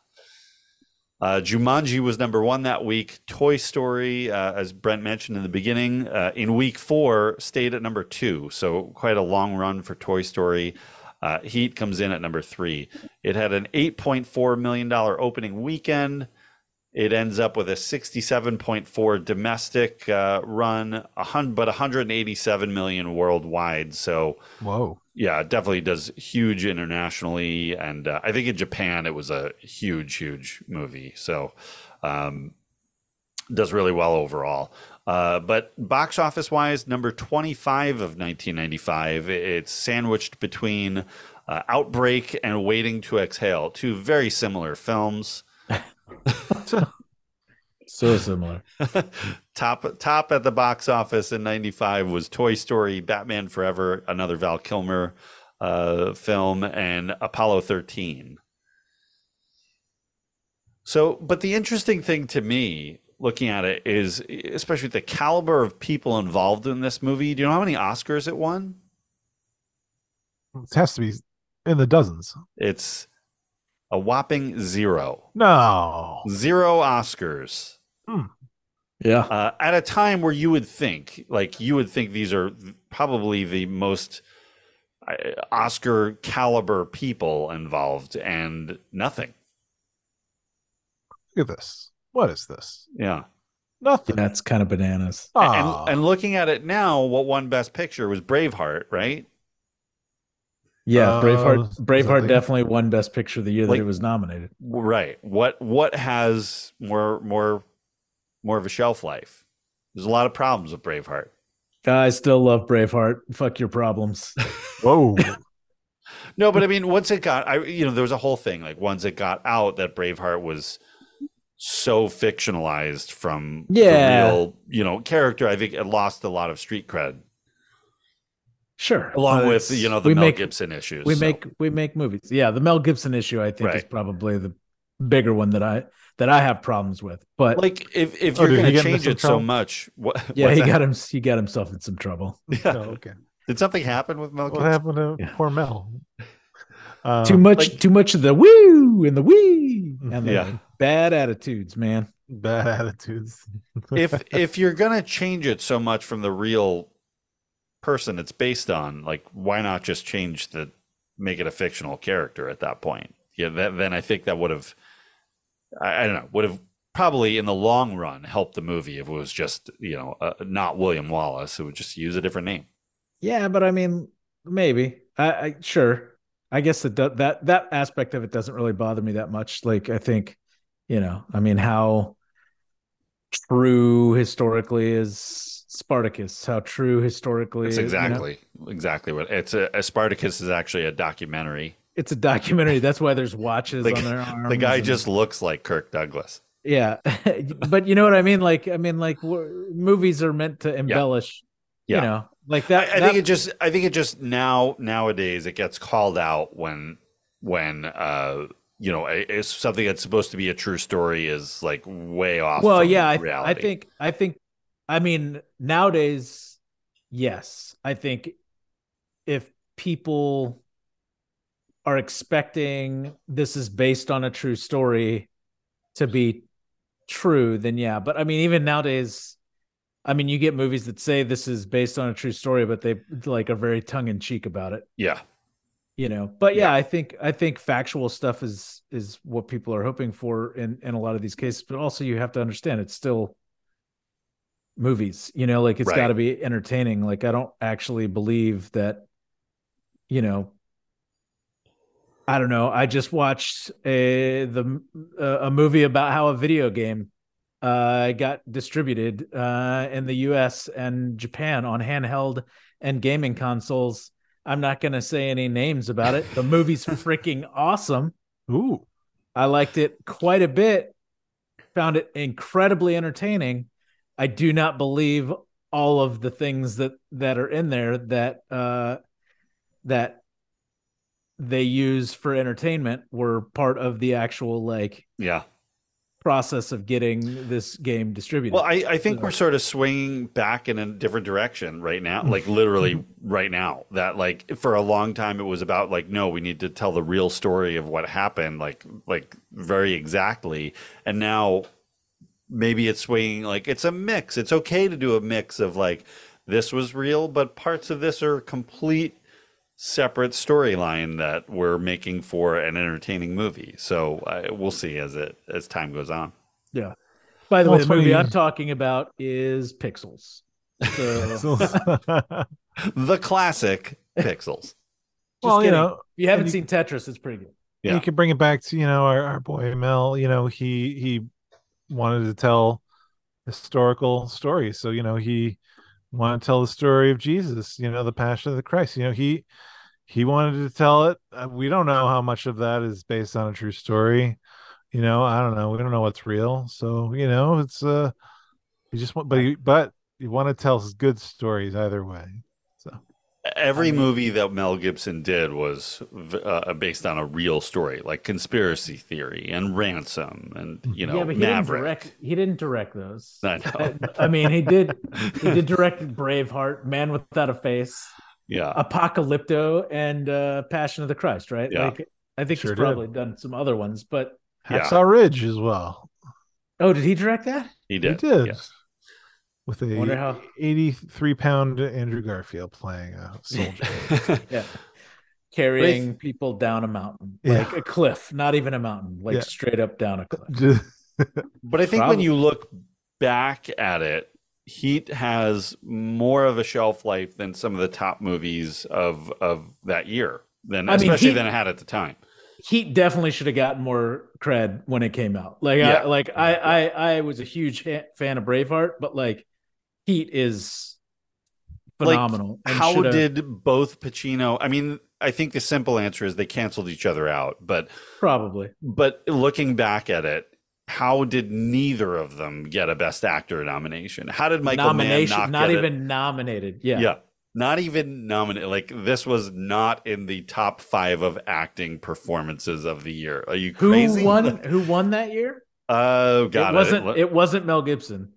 So Nicolas Cage really leaving Las Vegas. leaving Las. Mm. That's right, leaving Las He- Vegas. He- also, a very good performance. Okay, performance. yeah, I can't can't knock on Who, that. David, uh, since you're looking at who, who are the other uh, best actor nominees? He he beat out Richard Dreyfuss for Mr. Holland's Opus. Wait, Yeah, right buddy, There. Stop yeah. right there. Stop right there. I don't Dickie even need to hear the rest. right this there. is insane.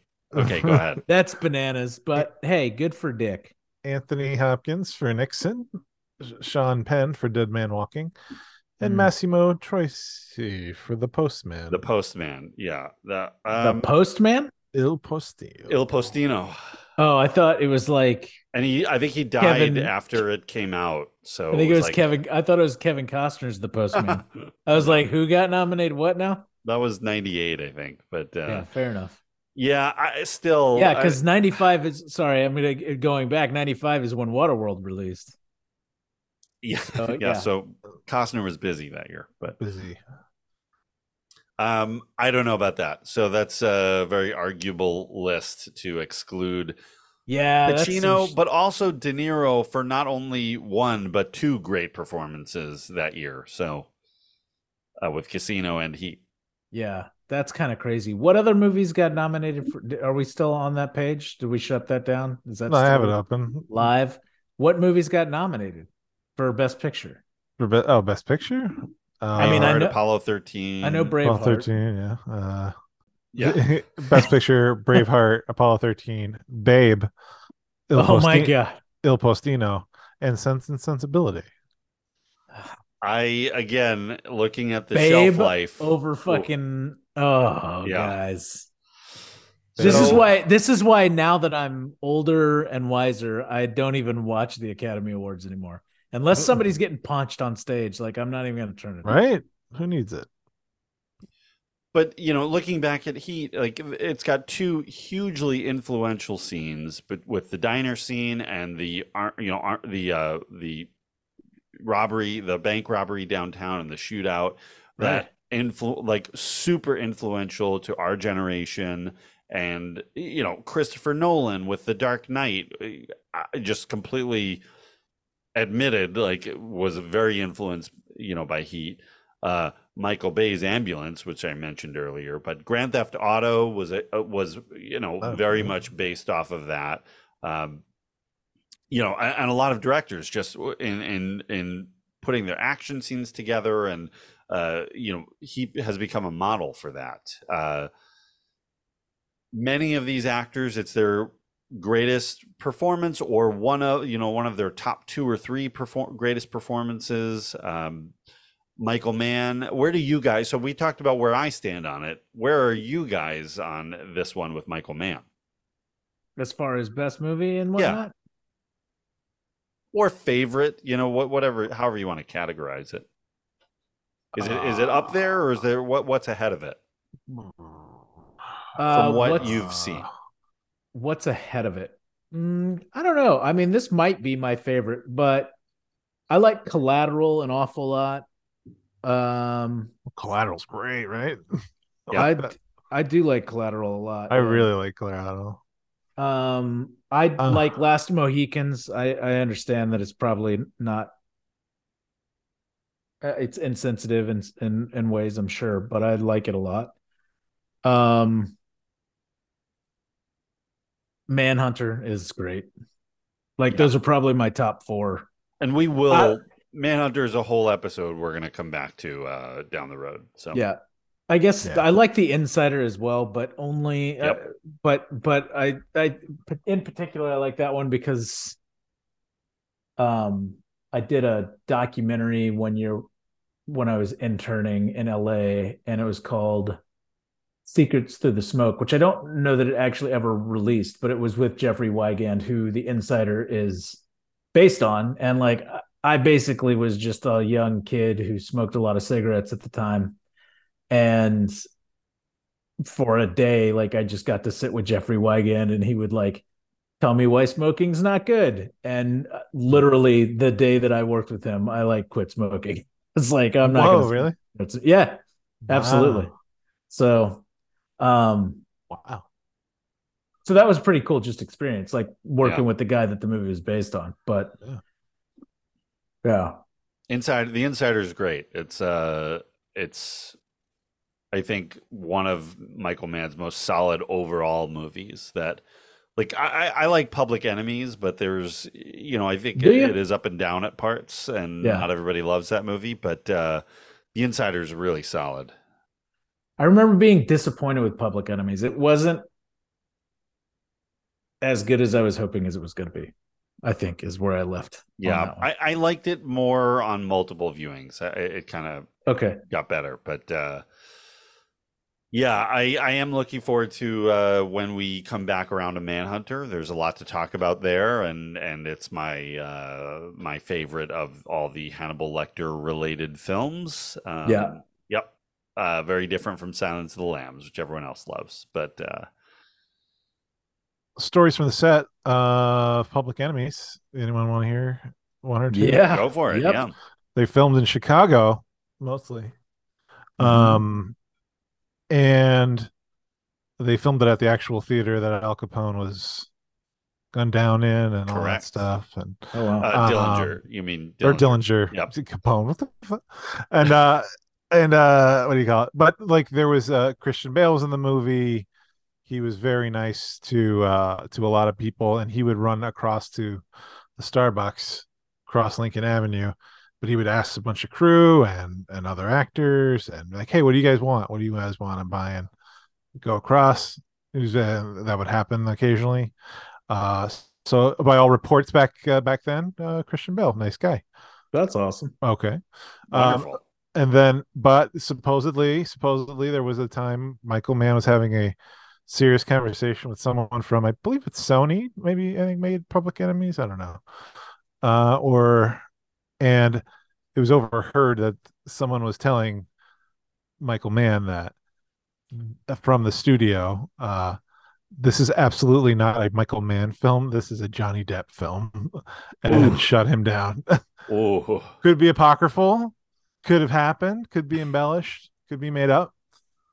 But that's what I heard. Every That's rough. And that's your every munch- Michael munch Mann gossip. film is a Michael Mann film. That's I know. for sure. That, that Yeah. you know, it, it's his films are as distinct as Tarantino's or or Spielberg's or Scorsese's. They I don't think that's what they were saying. No, I- Yeah. I, I know what they meant, but uh, yeah, like who's going to bring people in the theaters? It's Johnny Depp. Yeah, Yeah, we care. well, I mean, about- especially especially at this time, right? Yeah, like Johnny then, Depp was yeah. like the biggest shit yeah. Yeah, on he's- on film at the time. Yeah. He was he's only I think three Pirates movies deep at this point. So Three Pirates, dude. well, it was the it was the third one that really started to turn people off on him. I feel like Yeah. so. So maybe his his He put on a lot of other- to tarnish. it might, Put maybe he's only two in at this point. but he Oh, had then, yeah, other. he's still he's Yeah. still top dog. he had lots of movies with wigs and and A lot of makeup, a lot of weird wigs. makeups and Yeah. outfits and stuff. So, you know, But, hey, uh, yeah, um, thing. yeah. So I don't know. uh, Other, but overall, Heat is right there up at the top, and uh, one of one of his uh, greatest films for sure, and and certainly one of his most epic. Um, there is now. Uh, I own it. Probably many people listening to this own it. I have not read it yet, but Heat Two, the novel, was released, written by Michael Mann. Uh, I believe last year it came out, and it is both a sequel and a prequel to uh, the film. In that we see, you know, some of our characters leading, you know, what their life was like prior to the story of the film, but also picking up like moments after the film concludes. So we we follow Val Kilmer's character, we follow Vincent Hanna, like what happens to those characters as they go into their next chapter. So it's uh it's I I'm I'm I just haven't had the time to read it. I'm really excited to. I am trying to keep my expectations low, but uh supposedly it is being developed into uh, one of Michael Mann's next projects. So I have no idea how he's going to do that uh, with the time gap of 30, you know, 30 years. Uh, so You just recast and say this is who they were. So I think Timothy- we all learned from the Irishman we should just uh, make everyone digitally younger. Yeah. Or you get someone younger and dig- digital them up, like Timothy Chalamet Yeah. can be aged up to look like Pacino 30 years later. Yeah. Yeah. Huh. You'll, you'll, you'll have the energy of a Timothy Chalamet. So let's see. Let's see if that comes to fruition. But Yeah. um, if you- if you're a fan of the movie, I feel like you kind of have to get the book out of curiosity and see what what. It's not like it's a ghost writer or someone else uh, doing it. It- It's Michael Mann. So if you're curious uh, to see more of, about these characters, definitely pick that up. You read it? You didn't read it. I did not read it yet. I own it, but I've not read it. It's canon now. It is true. Um, Yeah. We would see a couple of other uh, De, Niro, De Niro and Pacino team ups with uh, Righteous Kill uh, is a movie that happened. Um, So what do you you you talk about it like it's not the the greatest thing to happen since Heat? it uh, I don't think, and I don't know how many people would argue with me that it's worthy of the caliber of those actors. You know, as those guys entered the 2000s and especially the, the later 2000s, it's you know it, it, it happens with a lot of very very you know a-list actors that as they get older they start to be themselves in this situation. That it's it's harder to play a character and you're Al Pacino in this situation and you're Robert De Niro in this situation. Jack Nicholson you know is another one of those guys that you stop it's getting harder to see the characters that they're playing and you're just seeing the actor. So um you know it was uh it just was not not a great movie. Um and then we would see them again team up in The Irishman which is I, I, think you see people who love The Irishman and people who uh, had a hard time with it. I had a hard time with it. Um, hmm. A lot of that had to do with the, the digitally, you know, de aging of them and hmm. finding that very distracting and and uh, took me kind of out of the movie. So, um, you know, not story wise, but um, just visually was like really hard to get into. But uh, um, but really good, especially from Pacino. I felt like really good performance in that one. Yeah, I like that one. Um, so we've seen at least three team ups. Uh, Godfather 2, uh, obviously they're both in, but not together. Um, and then coming back around, why we kind of came to this movie in the first place was looking back at Tom Sizemore and, uh, uh you know, re- rest in peace, Tom. This is. Uh, I his character was really another fascinating character that like you like you really like him.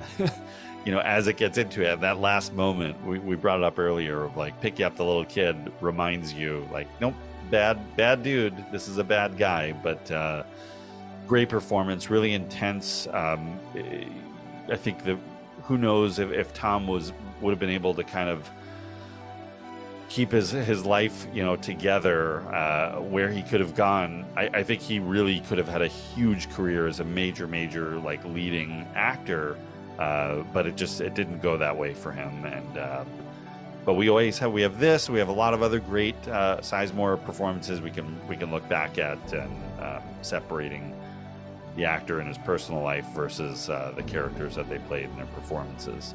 Um, so yeah so that was why we came to Heat, and I loved watching it. Uh, glad we time. did. Yeah, yeah, really glad we did it. Uh, it's a movie that was huge, and I loved for so long, and then was kind of down on it, and then coming back, it's like some of the other films we looked at. It was like really good to see it again, and it's like an old friend you haven't seen in a while. But yes, um, yeah. So. Uh, any other final thoughts, guys, on uh, on Heat? Stay away from drugs, kids. Yeah, stay in school. Don't do no, drugs. No crimes. Yeah. Stop committing crimes. Just say no. And by the way, uh, that leads me to uh, a quick plug and thank you to some of our friends. EK Wimmer. That you should on... say yes to. Say yes to these guys and yes. no to drugs. EK Wimmer, our, our buddy, who uh, thank you for the theme song, and his podcast Laser Graves just covered he looked back at the Just Say No campaign uh, oh. uh, and the Nancy Reagan campaign. So uh, check out his podcast, uh, looking back at the phenomenon that was the Just Say No uh, campaign. Full circle. Well done, Jon. Yeah, well yeah. And uh, thank you to Curtis Moore, our other buddy, for the the poster of this episode. You can check us out. We're on social media at ReconCinemation Podcast on Instagram and Twitter. Check out our archives at reconcinemation.com. Drop us a five star rating and review. It always helps boost the show and get some more ears on it. And uh, we're looking, you know, we look back at Tom Sizemore. There's a couple of other Tom Sizemore movies down the road, and uh, we've got an exciting lineup as we get into the deeper part of the spring and the summer's heading our way. We've got some fun movies uh, lined up, and it's going to be uh, a, a, good time coming up. So check us out on the next episode of ReconCinemation. Take care. Bye now.